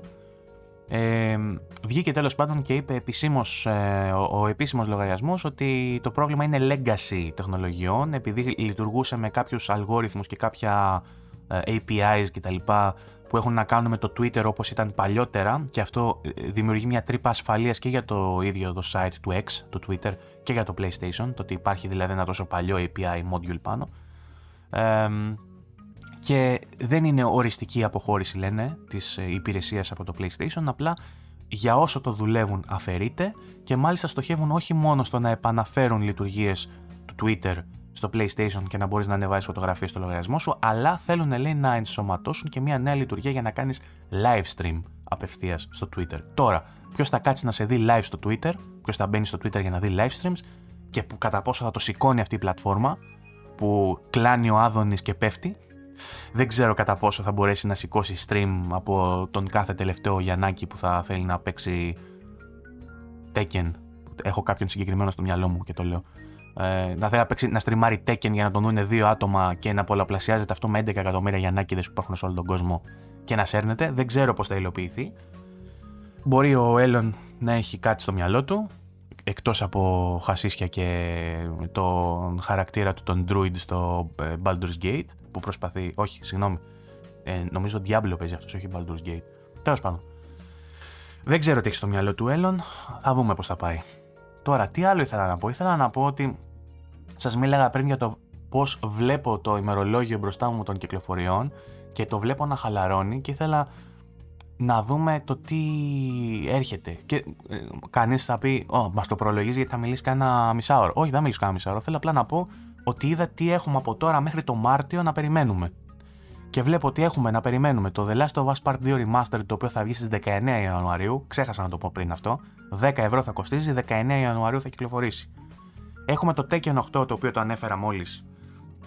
Το οποίο θα βγει στις 26 Ιανουαρίου ε, δεν ξέρω πώς θα ασχοληθείτε, αλλά είναι μια μεγάλη κυκλοφορία όπως βγήκε Mortal Kombat, θα βγει και Tekken. κάποιοι γουστάρουν Tekken. Αν με ρωτάτε σε σχέση με το Mortal Kombat, προτιμώ Tekken. Απ' την άλλη, δεν θα πάω να το αγοράσω και τρέχοντας. Ψιλοχέστηκα.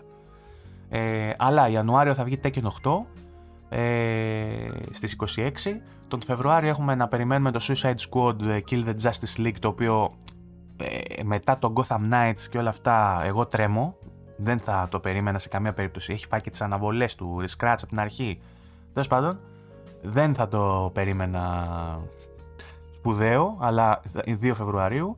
Μετά έχουμε το Final Fantasy Rebirth, το, το Final Fantasy 7, το remake το δεύτερο part που θα λέγεται Rebirth, 29 Φεβρουαρίου, εκεί σκίζουμε τα σόβρακά μας. Λοιπόν, και μετά το χάος. Δεν συζητάω για Xbox καν, ξέρω εγώ, για κάποιο αποκλειστικό. Εκτός βέβαια, ξαναλέω, μπορεί να βγουν το Δεκέμβρη και να μας πούνε ότι βγαίνει τον Φεβρουάριο κάτι ή τον Μάρτι. Μέχρι το Μάρτι αυτά είναι τα παιχνίδια. Δηλαδή η πιο σημαντική κυκλοφορία είναι το Final Fantasy. Ωραία. Και έχουμε και, το, και την Nintendo η οποία θα βγάλει το Another Code Recollection που όσοι είχατε παίξει στο DS ήταν ωραίο παιχνιδάκι και θεωρώ ότι και αυτό ωραίο θα είναι. Ένα ψηλό mystery horror ε, adventure τέτοιο με μια κοπέλα που, ψά, που ψάχνει να βρει στον κόσμο των πνευμάτων κάτι πράγματα, την έχει ακούσει με ναρκωτικά, δεν ξέρω τι κάνει. Τέλος πάντων, Another, Another Code Recollection είναι σαν retelling της ιστορίας του παιχνιδιού που είχε βγει στο Nintendo DS με πιο φρέσκα γραφικά. Για το Switch είναι βέβαια τώρα όσο... Όταν λέω φρέσκα γραφικά και Switch είναι... Τι να πω τώρα, σαν να λέω δεν θα το κάνω το αστείο. Δεν θα το κάνω το αστείο. Καταλάβατε. Βάλτε εσείς, συμπληρώστε εσείς ό,τι αστείο θέλετε. Όταν λέμε φρέσκο παιχνίδι στο Switch, είναι σαν να λέμε και πείτε εσείς. Ε, Όμως το Switch, το καημένο το Switch, και στις 16 Φεβρουαρίου θα μας βγάλει Mario vs Donkey Kong και στις 22 Μαρτίου θα μας βγάλει το Princess Peach το Showtime.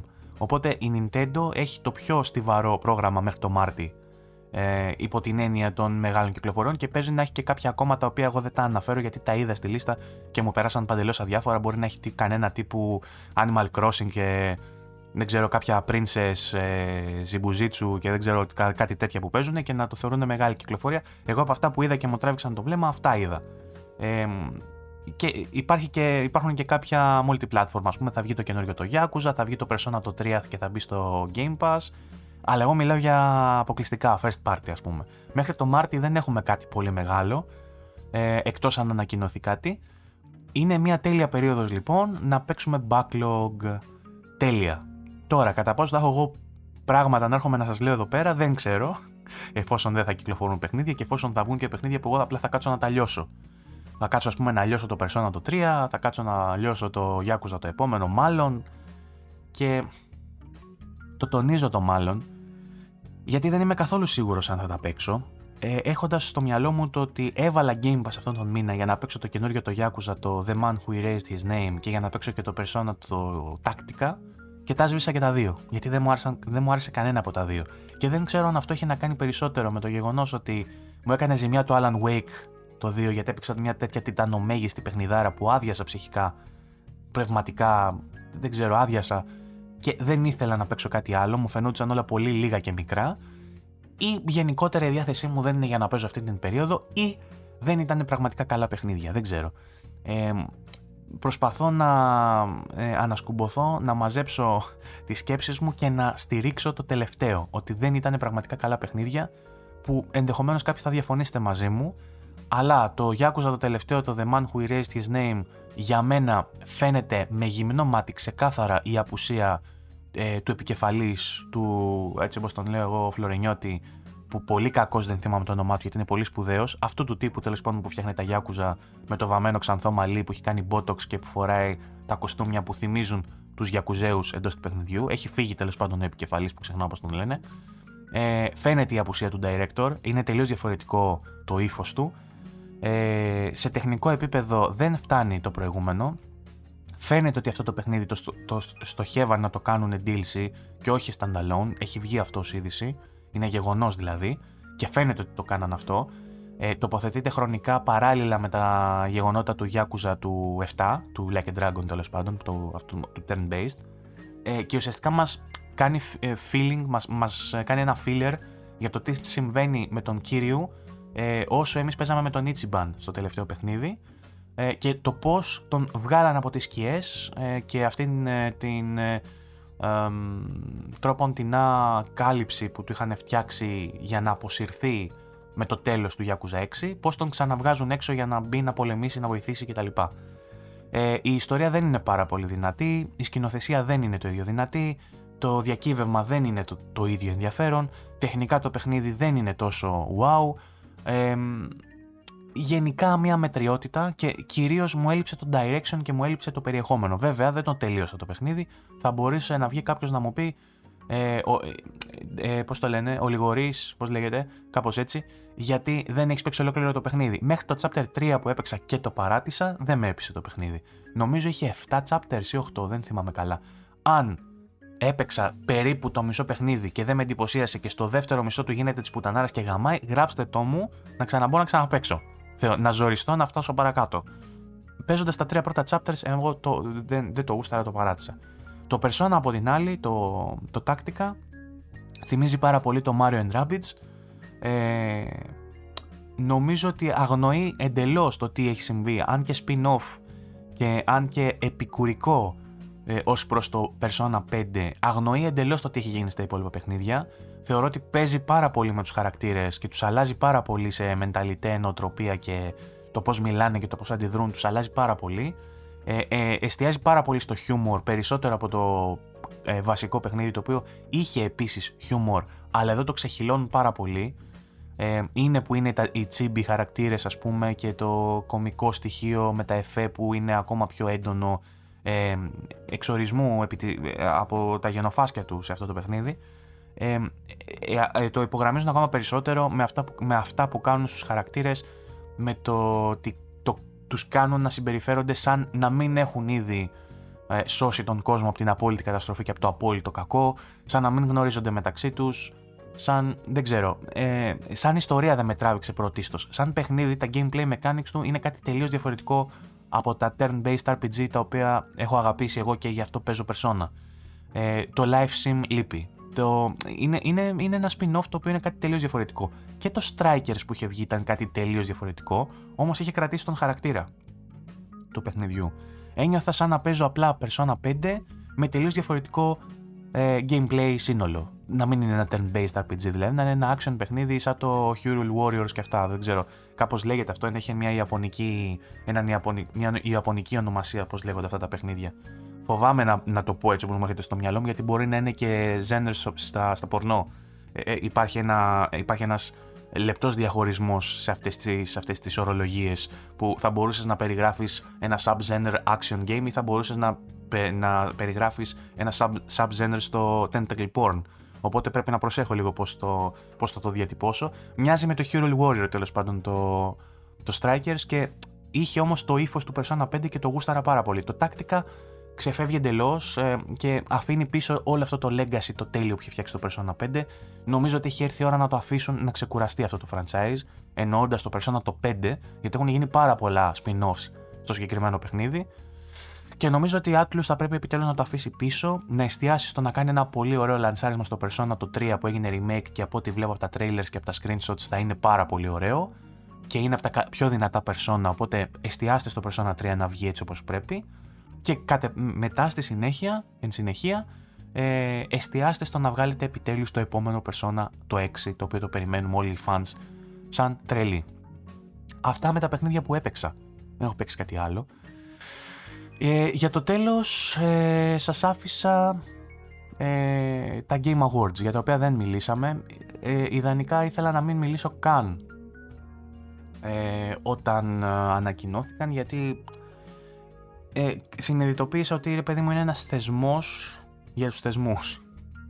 Ε, δηλαδή, μαζεύονται, αποφασίζουν εκείνοι το ποιος θα ε, διακρίνει κάποια παιχνίδια, αποφασίζουν εκείνοι για τον ε, τρόπο με τον οποίο θα κατηγοριοποιηθούν, αποφασίζουν για την διαδικασία την ίδια και για το πώς θα ψηφίσει ο κόσμος, πώς θα ψηφίσουν οι, κριτικοί, οι κριτές, whatever, ε, και το πώς θα οδηγηθούν και με τι αναλογία σε βάρος γνώμης πώς θα οδηγηθούμε στους νικητές.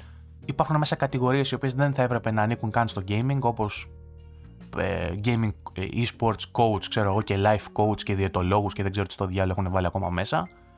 Οπότε για μένα θεωρώ ότι είναι ένα ωραίος, ένας ωραίος τζετζελές που μου θυμίζει λίγο Eurovision.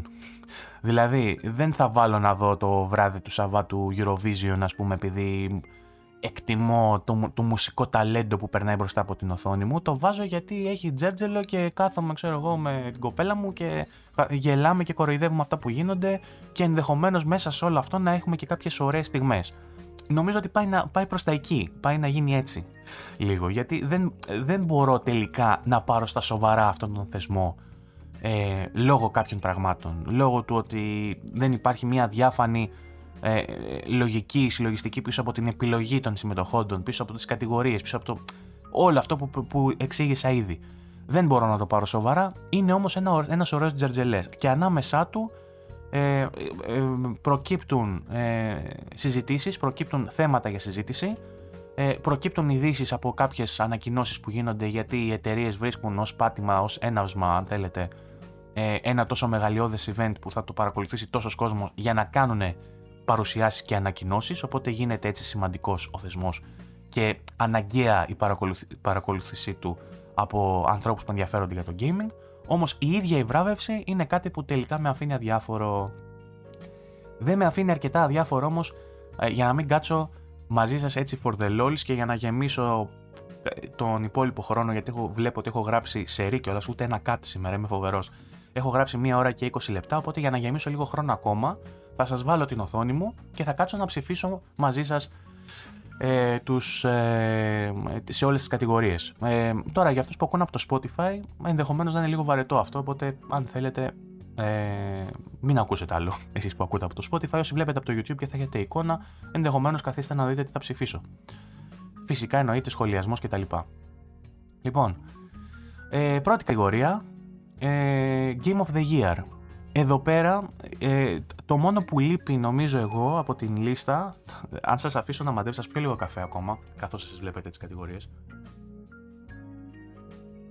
είναι η μαγεία του να μην κάνεις μοντάζ αυτό που κάνω, παιδιά, να ξέρετε. Κάποιος normal άνθρωπος θα πάταγε παύση και μετά θα πήγαινε στο πρόγραμμα του edit και θα έκοβε και θα έραβε και θα ήταν σαν να μην καταλαβαίνετε τίποτα. Εγώ σας λέω μισό λεπτό, παίρνω τον καφέ μου και συνεχίζουμε. Τρώμε κάτι και συνεχίζουμε λοιπόν που λέμε. Αλλά είναι one cut. Δεν υπάρχει πιο original πράγμα από αυτό, δεν, δεν νομίζετε. Λοιπόν, ε, σας είπα ότι νομίζω ότι λείπει μόνο ένα παιχνίδι εδώ και κάποιος θα πεταχτεί και θα πει το Starfield. Όχι. Το ένα παιχνίδι που ενδεχομένως θα μπορούσαμε να βάλουμε έτσι για τους τύπους, χωρίς να πιστεύω ότι θα το κέρδιζε, είναι το Final Fantasy το 16. Ε, γιατί νομίζω ότι ήταν ένα παιχνίδι με πολύ δυνατές στιγμές, άσχετα που είχα πει όταν είχε κυκλοφορήσει. Δεν θυμάμαι αν ήμουν αν είχα ξεκινήσει το podcast, αν τα έλεγα αλλού. Τα είχα πει όμως ότι. νομίζω, νομίζω όχι, εδώ ήταν. Είχα πει ότι για συγκεκριμένους λόγους, ρε παιδί μου, δεν το θεωρώ σπουδαίο παιχνίδι, δεν το θεωρώ παιχνίδι που θα αφήσει εποχή, ούτε παιχνίδι που πρέπει να πάρει βραβεία. Αλλά την στιγμή που υπάρχει μέσα στην λίστα παιχνίδι που είναι remake, όπως είναι το, Resident Evil 4, θεωρώ άδικο το να μένει έξω ένα τόσο καλό παιχνίδι που δεν είναι τέλειο, αλλά είναι πολύ καλό.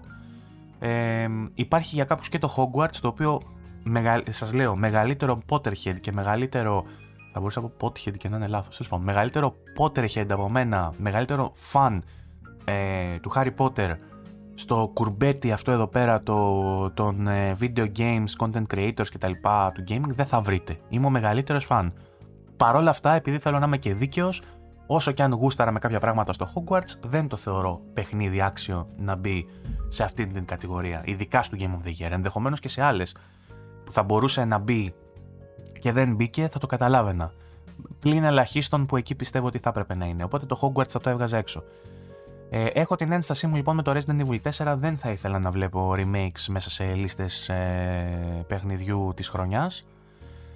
Γιατί νομίζω ότι είναι ένας τέτοιο που πρέπει να δίνεται κυρίως για το, το impact που κάνουν. Δηλαδή, κυκλοφόρησε. Ε, και αυτό. Τι έγινε τώρα που κυκλοφόρησε, τι άλλαξε, τι, ε, ε ε, έκανε Rock Our World που λένε στο χωριό μου, στα Γρήνιο και, στα, και στο ξεχικό στα Βίλια που τρώμε προβατίνες. Ε, μας συγκλώνησε και γιατί, τι άλλαξε για το gaming, ποια είναι η σημαντικότητά του; Ποια είναι λοιπόν η σημαντικότητα του Resident Evil 4. Ναι, έγινε πιο όμορφο ένα παιχνίδι που ήταν Game of the Year τη χρονιά που κυκλοφόρησε. Να του δώσουμε πάλι βραβείο, όχι, διαφωνώ. Ε, να δώσουμε βραβείο σε ένα παιχνίδι το οποίο έχει ξανακυκλοφορήσει, μας δώσαν ένα sequel ε, το οποίο είναι βελτιωμένο σε, το, σε σημεία, σε άλλα μπορεί να μην είναι, σε άλλα να έχει πέσει. πολύ καλό παιχνίδι ήταν ο προκάτοχός του για 8, για 8 και για 9. Και αυτό βγαίνει και είναι αντίστοιχα καλό, ας πούμε. Με πάνω κάτω. Του δώσουμε βραβείο, Όχι. Μιλώ για το Spider-Man. Το Spider-Man σχεδόν απέλειψε. Απα, απάλυψε, απαλυφή, τέλος πάντων. Σχεδόν έβγαλε το stealth από μέσα, το πετσόκοψε, γιατί έβγαλε όλα τα gadgets που μπορούν να σε βοηθήσουν να παίξεις stealth. Ε, επένδυσε ακόμα περισσότερο στο κομμάτι του traversal με τον τρόπο που κινείσαι μέσα στην πόλη. Έχει πολύ σημαντικά, ε, πολύ σημαντικά breakthroughs σε τεχνικά, σε τεχνικά θέματα, σε ray tracing, φωτισμούς, όλα αυτά τα, τα είπαμε. Ε, λέει μια πολύ ωραία ιστορία με τα προβλήματα που μπορεί να έχεις στο pacing, με το πόσο μέχρι ένα σημείο ήταν πάρα πολύ ωραίο και σε κάποιο σημείο ήταν σε φάση Όχι, μαλάκες, ξεχαστήκαμε. Πρέπει να τελειώνουμε το παιχνίδι. Πάμε. Μπα, μπα, μπα, μπα, και το τέλειωσαν. Οπότε και στην ιστορία, όσο και μας άρεσαν σημεία της, έχει τα θέματα. Παραμένει ένα πάρα, πάρα πολύ καλό παιχνίδι. Θα του δώσουμε βραβείο; Όχι. Κατά τη γνώμη μου. Θα δώσουμε βραβείο στο Zelda επειδή εισήγαγε έναν μηχανισμό αυτόν με, το Fusion που είναι τέλειος, είναι υπέροχος. Είχα πάθει την πλάκα μου παίζοντάς το. Ε, αλλά το και το έχω ξαναδεί αλλού, άσχετα αν δεν ήταν τόσο καλά ενσωματωμένο και τόσο καλά φορεμένο. Αλλά κατά τα λοιπά είναι ένα παιχνίδι το οποίο ε, ε, σπάει τα όρια, τα boundaries, τα τεχνικά μόνο του Switch και αυτό δεν είναι καν κάποιο milestone, το να σπάς τα boundaries μιας παροχημένης κονσόλας. Οπότε όσο καλό κι αν είναι, κι αν είναι παιχνίδι για 9 και για 9,5, whatever, δεν θα του βάζα τόσο ψηλά, αλλά ακόμα κι αν είναι τέτοιο παιχνίδι, δεν θεωρώ ότι πρέπει να πάρει βραβείο, όσο κι αν άξιζε με χίλια το βραβείο του το Breath of the Wild όταν βγήκε. Δεν θεωρώ ότι πρέπει να το ξανά επικροτήσουμε το The Legend of Zelda. Όπως επίσης δεν θεωρώ ότι πλέον στο 2023 χωράνε βραβεία για παιχνίδια σαν τα Super Mario. Γιατί; Γιατί ναι μεν είναι πολύ μπροστά από όλα τα άλλα Super Mario που έχουν βγει, το βελτιώνει ας πούμε το είδος ε, το εξελίσσει το είδος και είναι το πιο όμορφο Super Mario που έχει βγει όχι με, με διαφορά χιλιόμετρων έτσι, τα, τα έλεγα στο podcast όταν είχε βγει ότι ε, το animation είναι τρομερό, ότι οι πίστες ε, έχουν αυτή την ζωντάνια, την τέλεια, το sound design είναι απίστευτο. Είναι και αυτό παιχνίδι για νιάρια, ας πούμε. Δεν κάνει το breakthrough κατά την προσωπική μου άποψη για να πάρει παιχνίδι της χρονιάς. Είναι ένα από τα καλύτερα παιχνίδια της χρονιάς. Δεν κάνει το breakthrough. Και μας μένουν τα δύο τελευταία, τα οποία κατά την προσωπική μου άποψη, αν θέλω να είμαι. Να, δεν, δεν θα είμαι αντικειμενικός, υποκειμενικός θα είμαι στι ψήφους της δικές μου, έτσι. Ούτε θα κάτσω να αναλύσω τόσο πολύ σε όλες τις κατηγορίες. Ε, θεωρώ όμως ότι γενικά το Baldur's Gate αυτό που έκανε ως impact στην κοινότητα των παικτών ε, το καθιστά το Game of the Year και θα είμαι ίσως πιο ήσυχος σε ό,τι έχει να κάνει με την αξιοκρατία αν βγει το Baldur's Gate. Γιατί έφτιαξαν ένα παιχνίδι το οποίο το έβαλαν σε early access και λειτουργήσε το early access έτσι όπως έπρεπε να λειτουργήσει. Το έφτιαξε μια ομάδα από ανθρώπους οι οποίοι δούλεψαν πάρα πολύ ωραία μεταξύ τους και χωρίς να προκύψουν ειδήσεις όπως προκύπτουν σε άλλα στούντια, στούντιο συγγνώμη, ε, με τα crunch times και με τις κακοποιητικές συμπεριφορές και την τοξικότητα κτλ. Έβγαλαν ένα παιχνίδι χωρίς καθόλου microtransactions, χωρίς κανένα paywall, χωρίς τίποτα. Έβγαλαν ένα παιχνίδι τεράστιας έκτασης και τεράστιου scale και με, με άπειρο περιεχόμενο. Έβγαλαν το καλύτερο παιχνίδι του είδους που έχουμε δει εδώ και πάρα πολλά χρόνια σε ό,τι έχει να κάνει με τα RPG αυτού του subgenre. Έβγαλαν ένα παιχνίδι το οποίο πατά ε, στα, στο lore του Dungeons and Dragons ε, που καλύπτει ένα κενό και μία ανάγκη σε μια τεράστια μερίδα παικτών που δεν ασχολούνται μόνο με το gaming, που παίζουν και D&D και θέλουν να, να μεταφέρουν την εμπειρία του D&D εντός του μέσου του gaming. Για αυτούς και για άλλους πολλούς λόγους, το Baldur's Gate 3 για μένα είναι το πιο σημαντικό παιχνίδι που έκανε το μεγαλύτερο impact. Και αν έπρεπε να είμαστε δίκαιοι και αξιοκρατικοί, θα ψηφίζαμε το Baldur's Gate για να πάρει το Game of the Year. Επειδή όμως εγώ με το Alan Wake έχω να κοιμηθώ εντάξει χωρίς να σκέφτομαι το παιχνίδι εδώ και ένα μήνα, ψηφίζω Alan Wake. Δεν χρειάζεται να πω τίποτα άλλο.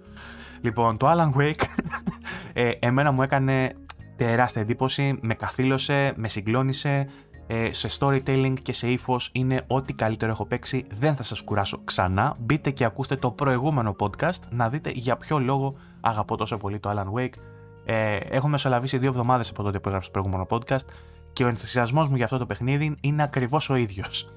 Οπότε γι' αυτό και μόνο εγώ θα ψηφίσω ε, Alan Wake 2 και θα πάω στην επόμενη κατηγορία. Ελπίζω να μην κολλήσει το site γιατί έχει και την τάση να το κάνει αυτό εντωμεταξύ. Λοιπόν, Best Game Direction. ε, έχει και μια πολύ μικρή περιγραφή στο, στον κάθε τίτλο στη, στα βραβεία, ο, ο οποίος είναι αστείος κάθε φορά, ξέρω Θα, θα ήθελα περισσότερες πληροφορίες για να ψηφίσω. Το Best Game Direction λέει δίνεται for Outstanding Creative Vision and Innovation in Game Direction and Design. Ουσιαστικά βραβεύουμε εδώ πέρα σκηνοθεσία και design. Σκηνοθεσία. Μόνο και μόνο που λέει σκηνοθεσία απορρίπτω το Marvel, το, το Spider-Man, απορρίπτω το Zelda, όσο ωραίο και αν είναι το design τους, σαν σκηνοθεσία δεν έκανε τίποτα παραπάνω από το Breath of the Wild σχεδόν. Είχε κάποια cutscenes, κάποια ωραία πράγματα, αλλά δεν ήταν τόσο να πεις ότι έκανε κάποιο breakthrough. Το Mario έχει ωραίο design, αλλά θα, το, θα του έδινα βραβείο σε άλλη κατηγορία, όχι στο direction. Στο design μπορεί να του δίνει, αλλά σε άλλα, σε άλλα επίπεδα direction. Και θα ήμουν πάλι μεταξύ του Baldur's Gate και του Alan Wake. Θα πάω πάλι με την ίδια λογική ψηφίσω Alan Wake, αλλά θα μπορούσε να είναι και το Baldur's Gate κατά την προσωπική μου άποψη και εδώ. Λοιπόν. Best Narrative. Ωραία, φίλε. Τώρα εδώ κανονικά πάλι Baldur έπρεπε να βάλω. Μου άρεσε πολύ και η ιστορία του Final Fantasy. Αν και πολλές ώρες. Δεν έχω παίξει το Phantom Liberty. Έχω παίξει Cyberpunk, αλλά δεν έχω παίξει το Phantom Liberty. Έχω δει βίντεο, αλλά επειδή δεν το έχω παίξει ολόκληρο, εδώ σε αυτή την κατηγορία δεν θα το δώσω στο Cyberpunk. Ίσως αν το είχα παίξει επειδή μου άρεσε πάρα πολύ το πρώτο, το αρχικό το Cyberpunk, ίσως το expansion να μου άρεσε αντίστοιχα και να το ψήφιζα εδώ. Σίγουρα δεν το βάζουμε στο Spider-Man εδώ πέρα. Το narrative δεν ήταν σε καμία περίπτωση καλύτερο από τα υπόλοιπα. Ε, Baldur's Gate εδώ ίσως θα πρέπει να το δώσω. Αλλά είχε, και, είχε αυτές τις τεχνικές το Alan Wake που έκανε με το... Ε, με το, με το πώς πέρναγε από τον έναν κόσμο στον άλλον. Θα το δώσω Alan Wake, εντάξει τώρα, αλλά αφού το Baldur's Gate δεν, ε, δεν, το, δεν έχω εντρυφήσει. Δεν μου έκανε το ίδιο, δεν μου έκανε την ίδια εντύπωση. Ψηφίζουμε υποκειμενικά, έτσι. Αντικειμενικά πάλι και εδώ πιστεύω θα μπορούσε να πάρει και τον Baldur's. Art Direction. Art Direction εδώ δεν θα το δώσω στο Alan Wake και θα σας κάνει εντύπωση λογικά γιατί μάλλον θα περιμένατε να τα ρίξω όλα στο Alan Wake εδώ πέρα for outstanding and creative or technical achievement in artistic design and animation. Ε, έχει breakthrough στον τεχνικό τομέα του Alan Wake, αλλά πιστεύω ότι δεν ήταν αψεγάδια σε αυτό το τομέα, οπότε δεν θα, το, δεν θα το ρίξω εδώ. Δεν θα το ρίξω σίγουρα στο Lies of P. Το έχω παίξει και αυτό, αλλά δεν. Δεν θα το βάλω στο Legend of Zelda, εννοείται. Και θα μείνω μεταξύ Hi-Fi Rush και Super Mario Bros. Um, και θα το ρίξω στο Super Mario να πάρει κάτι και Nintendo να μην κλαίει. Ωραίο και το Hi-Fi Rush βέβαια, έτσι. Ε, best Score and Music. Εδώ έχουμε πρόβλημα με το μπουφάν. Γιατί; Εντάξει, Legend of Zelda έχει το καινούριο theme το οποίο γαμάει, αλλά είναι ένα theme με, τις, ε, με τα variations που έχει το theme. Δεν ε, μου έμεινε τόσο. Το Hi-Fi Rush έχει πάρα πολύ ωραίο sound design και μάλλον θα το ρίξω εκεί, στο sound design που είχε το rhythm game ε, implementation και άλλαζε η μουσική και όλο το tempo του παιχνιδιού ανάλογα με το gameplay. Ε, εδώ μιλάμε όμως για soundtrack, best score and music, έχει να κάνει με τη μουσική. Ε, το Baldur's Gate έχω ακούσει κάποια κομμάτια, δεν το έχω τελειώσει, οπότε μπορεί να, κάποια κομμάτια του να τα αγνοώ κιόλας και να το έριχνα στο Baldur's Gate. Ε, Alan Wake είχε ε, Poets of the Fall ε, που μου αρέσουν πάρα πολύ. Είχε τα κομμάτια του soundtrack, αλλά νομίζω ότι το πιο epic soundtrack το είχε το Final Fantasy, θα έξω Final Fantasy. Λοιπόν... Best Audio Design, ωραία. Ε, σίγουρα όχι Spider-Man. Ε, σίγουρα όχι Alan Wake, θα μπορούσα να πω ότι είχε και προβλήματα το Alan Wake σε αυτό με κάποια κομμάτια που ήταν ο ήχος ε, η κατευθυντικότητά του και αυτή έχει κάποια προβλήματα. Dead Space το remake δεν το έχω παίξει. Δεν νομίζω να έχει κάτι που να μου διαφεύγει, θα το είχα διαβάσει κάπου. Resident Evil 4 σίγουρα όχι, οπότε εδώ πέρα Hi-Fi Rush πάει και της... Ε, πώς λέγεται... Αυτήν της μεθόδου που απαλήφεις. Λοιπόν, επόμενη κατηγορία Best Performance. Ωραία, εδώ θα φάμε καλά. Εδώ μου άρεσε, μου άρεσε και η Μέλανη στο Alan Wake, ήταν πολύ καλή. Ε, ο Spider-Man στο... Ο Yuri Lowenthal... Ε, ποιον έκανε; Δεν θυμάμαι καν ποιον έκανε για να σας πω την αλήθεια. Αλλά δεν είδα κάποια σπουδαία ερμηνεία. Νομίζω ότι ο μόνο. Έκανε τον Spider-Man. Νομίζω άλλος είναι αυτός που έκανε τον Spider-Man. Ε, το μόνο δύσκολο που είδα εκεί πέρα στα performance ήταν ότι έπρεπε να κάνει ο ηθοποιός που, ήταν, που είναι πολύ χαρούμενος ας πούμε και διάθετος που κάνει τον Peter Parker έπρεπε να κάνει την Venom έκδοσή του που έπρεπε να ζοριστεί λίγο. Και είναι και ο τύπος ο μαύρος που κάνει τον Venom ο οποίος έχει την φοβερή φωνή αλλά δεν μπορώ να πω ότι είδα κάποιο performance super duper. Ε, ωραίος και ο Monaghan που έκανε στο Jedi τον ε, Κάστης, πώς λέγεται, Χέστης, Κέστης. Όχι όμως, ο Ben Star στο Final Fantasy ήταν αρκετά καλός, αλλά έχω δει αποσπάσματα και νομίζω ότι ο Idris Elba στο Cyberpunk έδωσε ρέστα. Δεν ξέρω, θα βάλω. Σω έπρεπε να έχω παίξει κάποια παιχνίδια παραπάνω για να είμαι σωστός, αλλά επειδή είπαμε είναι υποκειμενικό, εγώ θα βάλω τον Idris εδώ πέρα, τον Idris, επειδή τον συμπαθώ κιόλας. Innovation and Accessibility. Τώρα εδώ νομίζω ότι αναγκαστικά θα πάω στο Spider-Man γιατί είμαι πολύ φίλος με αυτό που κάνει η Insomniac. Τη χάζεψα λίγο τις ρυθμίσεις και ήταν πάρα πολλές και νομίζω, ότι, νομίζω και το Forza έχει βάλει φέτος αρκετά πράγματα. Το Mortal Kombat τι έχει βάλει; Και το Street Fighter. Δεν ξέρω. Θα πάω με αυτό που έχω δει. Έχω δει Spider-Man και είμαι ok με αυτά που έχουν βάλει. Οπότε Insomniac θα το ρίξουμε εδώ. Games for Impact. Εδώ πέρα είναι τα παιχνίδια που κάνουν thought-provoking ε, και pro-social meaning, δηλαδή είναι με, κοινωνικό μήνυμα και που αφήνουν ένα αντίκτυπο. Ξέρω αυτό θα μπορούσε να είναι οικολογικό, θα μπορούσε να είναι οποιοδήποτε μήνυμα, ας πούμε, τέτοιο τύπου. Το Goodbye Volcano High, ε, πολλά λέγανε, το, είδα ένα παιδί που μας ακούει τον Άκη να το στριμάρει λίγο, δεν με έπεισε, δεν μπορώ να πω ότι, εντάξει, okay, ίσως λόγω της LGBTQ φύσης του να, σε, να είχε impact σε μια μερίδα κοινού, ας πούμε, άλλη που να ένιωσε οικία ή οτιδήποτε, το καταλαβαίνω. Το Terra Nil δεν το έχω παίξει καν, ούτε το Chance of Sinner. Ε, το Space for the Unbound το έπαιξα. Δεν μπορώ να πω ότι είχε τόσο impact για μένα, αν και πανέμορφο παιχνίδι και σας το προτείνω. Πανάκριβο βέβαια, ακόμα και δεν λέει να πέσει σε έκπτωση. Αλλά σας το προτείνω, σαν sprite, ε, art κτλ. Είναι πάρα πολύ όμορφο παιχνίδι. Δεν μπορώ να πω ότι με, με ξετρέλαν ούτε το Τσία. Το Venba που το έπαιξα από την άλλη μου άρεσε πάρα πολύ. Ε, και είναι και λίγο λαογραφικό. Είχε να κάνει, έδινε δύο μηνύματα. Το Venba είναι αυτό με, τη, με τα μαγειρέματα. Ε, με τους Ινδούς που είναι με μια κοπέλα που τη μαγείρευε η μητέρα της και μετά σου δείχνει πώς να κάνεις εσύ τις συνταγές και μετά μεγαλώνει και πρέπει να τα μαγειρέψει μόνη της.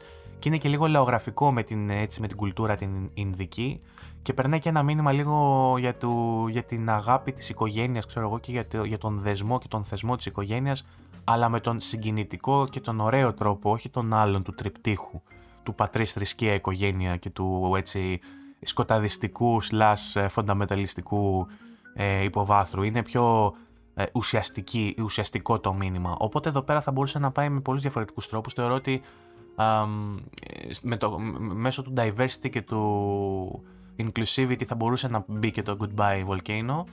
Ε, αν θέλουμε να το πάμε οικολογικά θα έπρεπε να το ρίξουμε στο Chia γιατί έχει ένα οικολογικό μήνυμα έτσι περισσότερο. Ίσως και το Terra Nil δεν το θυμάμαι αυτό, δεν το έχω παίξει. Εγώ θα ρίξω το Venba γιατί μου άρεσε, με άγγιξε η αλήθεια είναι. Οπότε είχε ένα impact σε μένα. Και μια συγκίνηση μου την έφερε, μπορώ να πω. Να ομολογήσω. Best ongoing τώρα. Συχαίνω με τα online games. Αυτό λέει είναι awarded to a game for outstanding development of ongoing content that evolves the player experience over time. Για το πώς, πόσο δια, την διάρκεια που έχεις στο χρόνο τέλος πάντων. Εδώ έχω πολύ ψηλά το Final Fantasy το 14 γιατί ξέρω κόσμο που παίζει και ξέρω ότι γουστάρει και ξέρω ότι παίρνει περιεχόμενο. Δεν παίζω όμως Final Fantasy 14 οπότε δεν μπορώ σίγουρα να το ψηφίσω. Δεν μπορώ να ψηφίσω σίγουρα Fortnite γιατί είναι όλα όσα μισώ στο σύγχρονο gaming. Δεν μπορώ να ψηφίσω για τους ίδιους λόγους Genshin Impact. Ούτε Apex Legends, οπότε αναγκαστικά θα το ρίξω στο Cyberpunk 2077 το οποίο το best ongoing λογικά πάει στο ότι το παιχνίδι στηρίχθηκε και πήρε ένα update το 2.0 που βελτίωσε πάρα πολλά πράγματα και στη συνέχεια πήρε και το expansion του αυτό το ωραίο.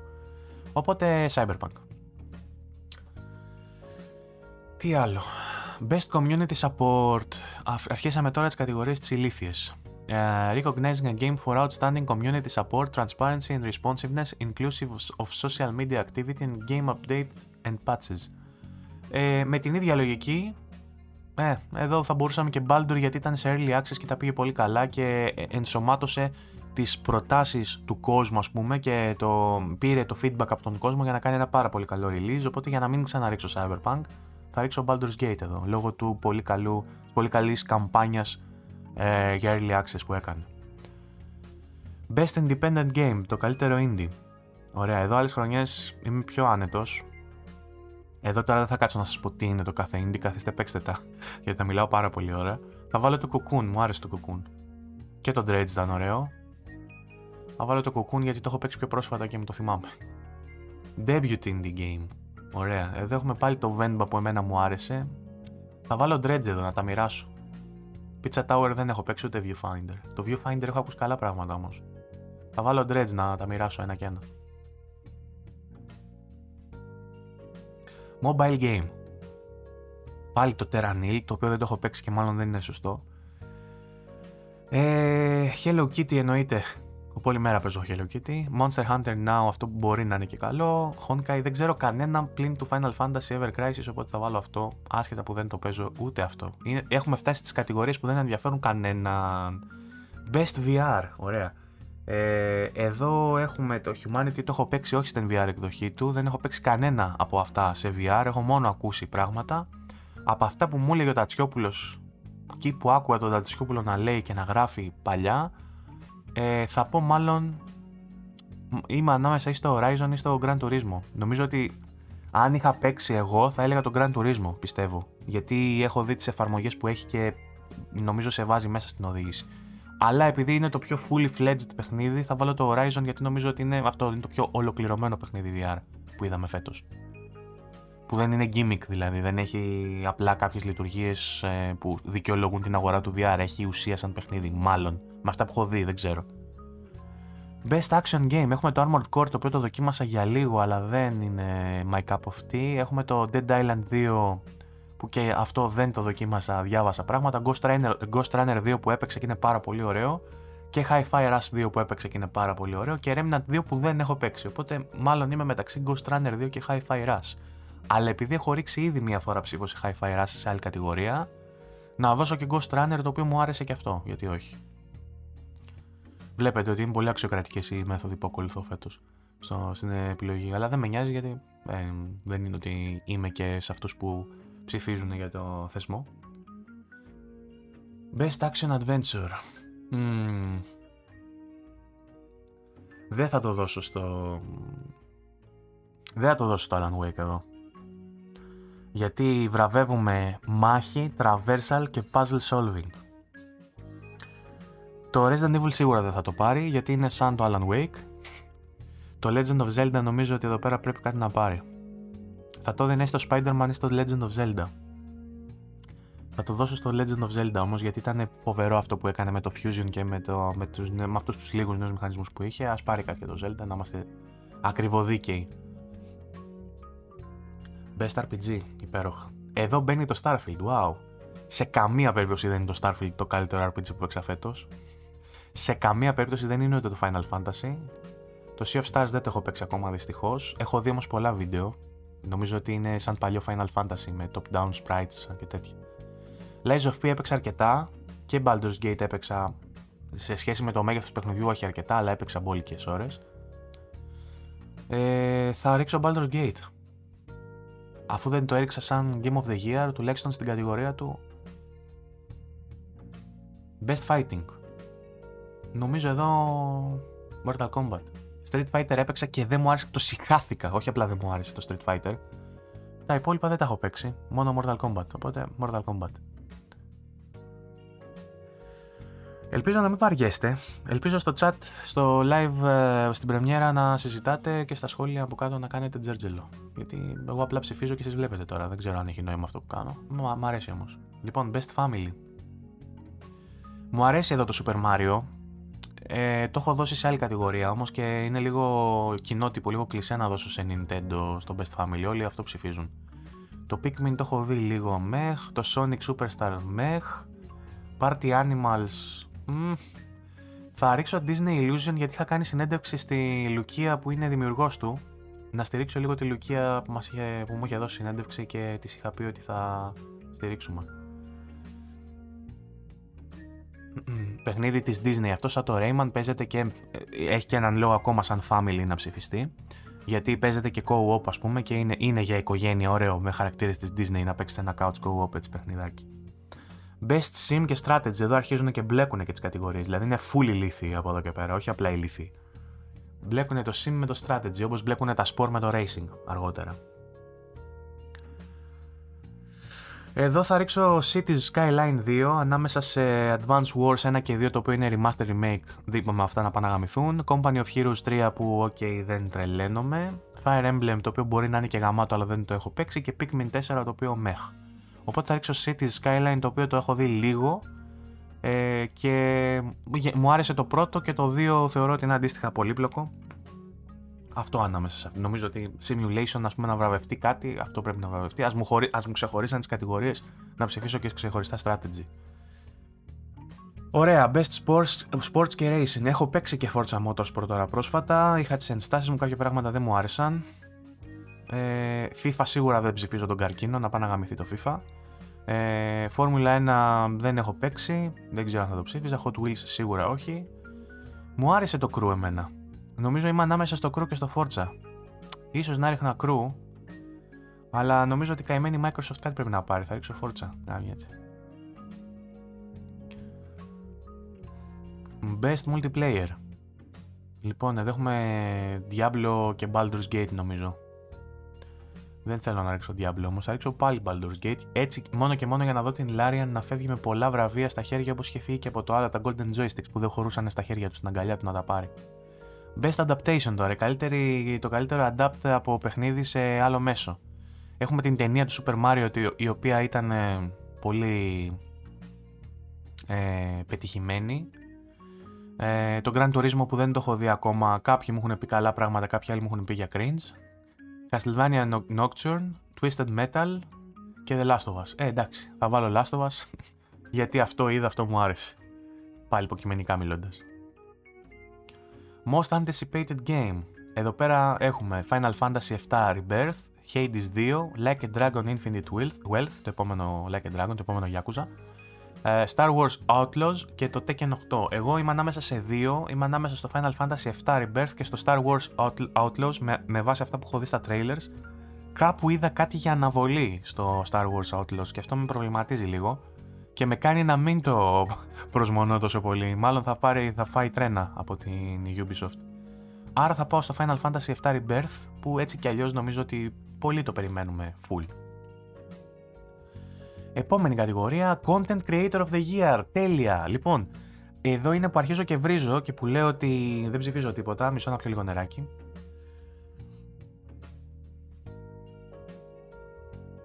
Α, είναι οι κατηγορίες οι οποίες δεν έχουν καμία θέση, θεωρώ εγώ, σε βραβεία για games. Θα μπορούσαν να κάνουν βραβεύσεις στο Twitch και στο YouTube και σε κάποιον άλλον θεσμό που ασχολείται με τους content creators. Δεν συμφωνώ καθόλου. Ωστόσο, στην συγκεκριμένη κατηγορία του content creator, ε, εγώ θα ψηφίσω το People Make Games γιατί είναι ένα κανάλι το οποίο παραδόξως το έχω παρακολουθήσει.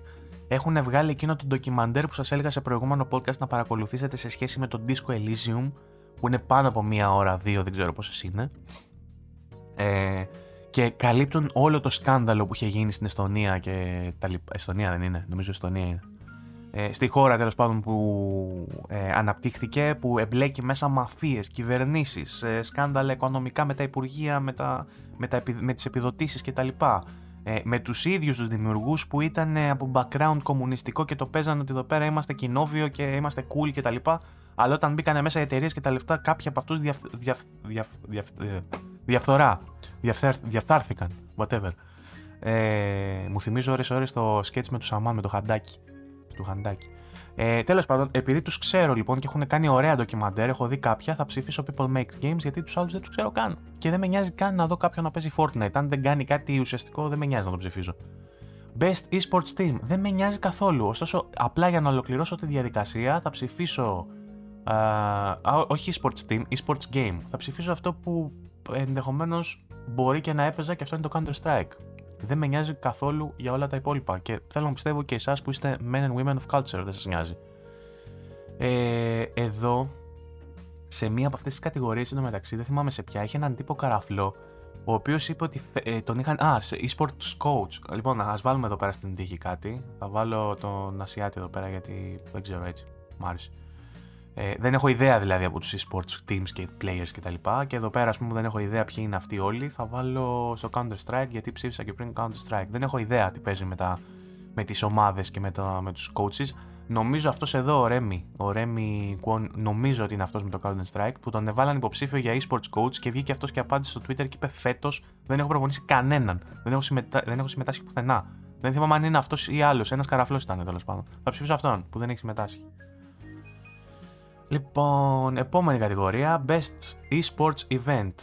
Ούτε εδώ έχω ιδέα. Θα είμαι σταθερός και θα ψήφιζα Counter-Strike, αλλά δεν έχει. Οπότε θα ψηφίσω αυτό που έχει την πιο ωραία εικόνα. Και θα ψηφίσω αυτή που είναι μαυροκίτρινη και μου θυμίζει τον Αραούχο να σηκώνει τον double. Ό,τι είναι μαυροκίτρινο. Keep voting. Close. Δεν έχει άλλο. Τα, τα, τα ψηφίσαμε όλα. Keep going. You've reached the edge. 404. Return home. Ωραία, ψηφίσαμε. Τέλεια. Και αυτό ήταν. Ψηφίσαμε και τα game ε, της χρονιάς, έτσι όπως πιστεύω εγώ. Γράψτε μου εσείς τόση ώρα, ελπίζω να μου γράφετε ήδη, αλλά γράψτε μου στα σχόλια τι θα ψηφίζατε και πού διαφωνείτε με αυτά που ψήφισα, όχι από τις τελευταίες κατηγορίες που ψήφισα στην τύχη, με τα υπόλοιπα. Αν έχετε κάποια συλλογιστική για το ποιο πρέπει να είναι Game of the Year ή για κάποια άλλη μεγάλη κατηγορία, γράψτε μου στα σχόλια τι πιστεύετε. Τώρα, από εκεί και πέρα, θέλω να πιστεύω ότι κάποια στιγμή στο σύντομο μέλλον κάτι συνταρακτικό θα γίνει σε αυτόν τον κόσμο του gaming, κάτι θα παίξω που θα θέλω να μοιραστώ ε, απόψεις και θα σας ενοχλήσω με καινούριο επεισόδιο. Κατά τα άλλα, έχω στα σκαριά να κάνω και ένα live. Το σημερινό αντί για podcast, μάλλον live θα ήταν κανονικά, αλλά ήθελα να έχω και παρέα και η παρέα με επιστόλιασε, οπότε ε, γι' αυτό δεν έγινε live. Δεν σας έχω ξεχάσει, θα κάνουμε και από αυτό, να μιλήσουμε για προβατίνες και τα λοιπά ζωντανά αυτές τις μαλακίες που λέμε στα ζωντανά, στα live. Ε, δεν ξέρω πότε ακριβώς. Θέλω να, ε, θέλω να προσπαθήσω να έχω και παρέα για να μην είναι αυτό το άβολο που απλά διαβάζω το chat. Να έχω και κάποιον να, όσο διαβάζω το chat να λέει κάτι εκείνος ή το ανάποδο. Θα δω πώς θα πάει. Τώρα, μέχρι τότε μπορείτε φυσικά να με βλέπετε στο YouTube, να με ακούτε στο Spotify, Google Podcast, Apple Podcast, τα πάντα. Ε, και φυσικά ε, μπορείτε να μπείτε και στο ε, single player ε, group στο facebook. Θα σας έχω link λογικά στην περιγραφή, στον discord server. Μπορείτε να μπείτε στις κοινότητες για να είμαστε σε επαφή ε, αν το επιθυμείτε και θέλετε να βλέπετε και τα memes που ανεβαίνουν και τις ειδοποιήσεις για καινούργια επεισόδια και όλα αυτά. Ε, και κατά τα λοιπά αν θέλετε να ενισχύσετε την προσπάθεια μπορείτε μέσω του link για paypal στην περιγραφή του βίντεο και του Spotify όπου έχει περιγραφεί τα έχω τα links τέλος πάντων μπορείτε μέσω PayPal να ενισχύσετε και την προσπάθεια. Αυτά από εμένα, σας ευχαριστώ πάρα πολύ που με ακούσατε. Για οτιδήποτε άλλο εννοείται αφήστε σχόλια, αφήστε ε, post στο γκρουπάκι, κάντε ό,τι γουστάρετε. Μέχρι την επόμενη φορά να προσέχετε φυλάκια.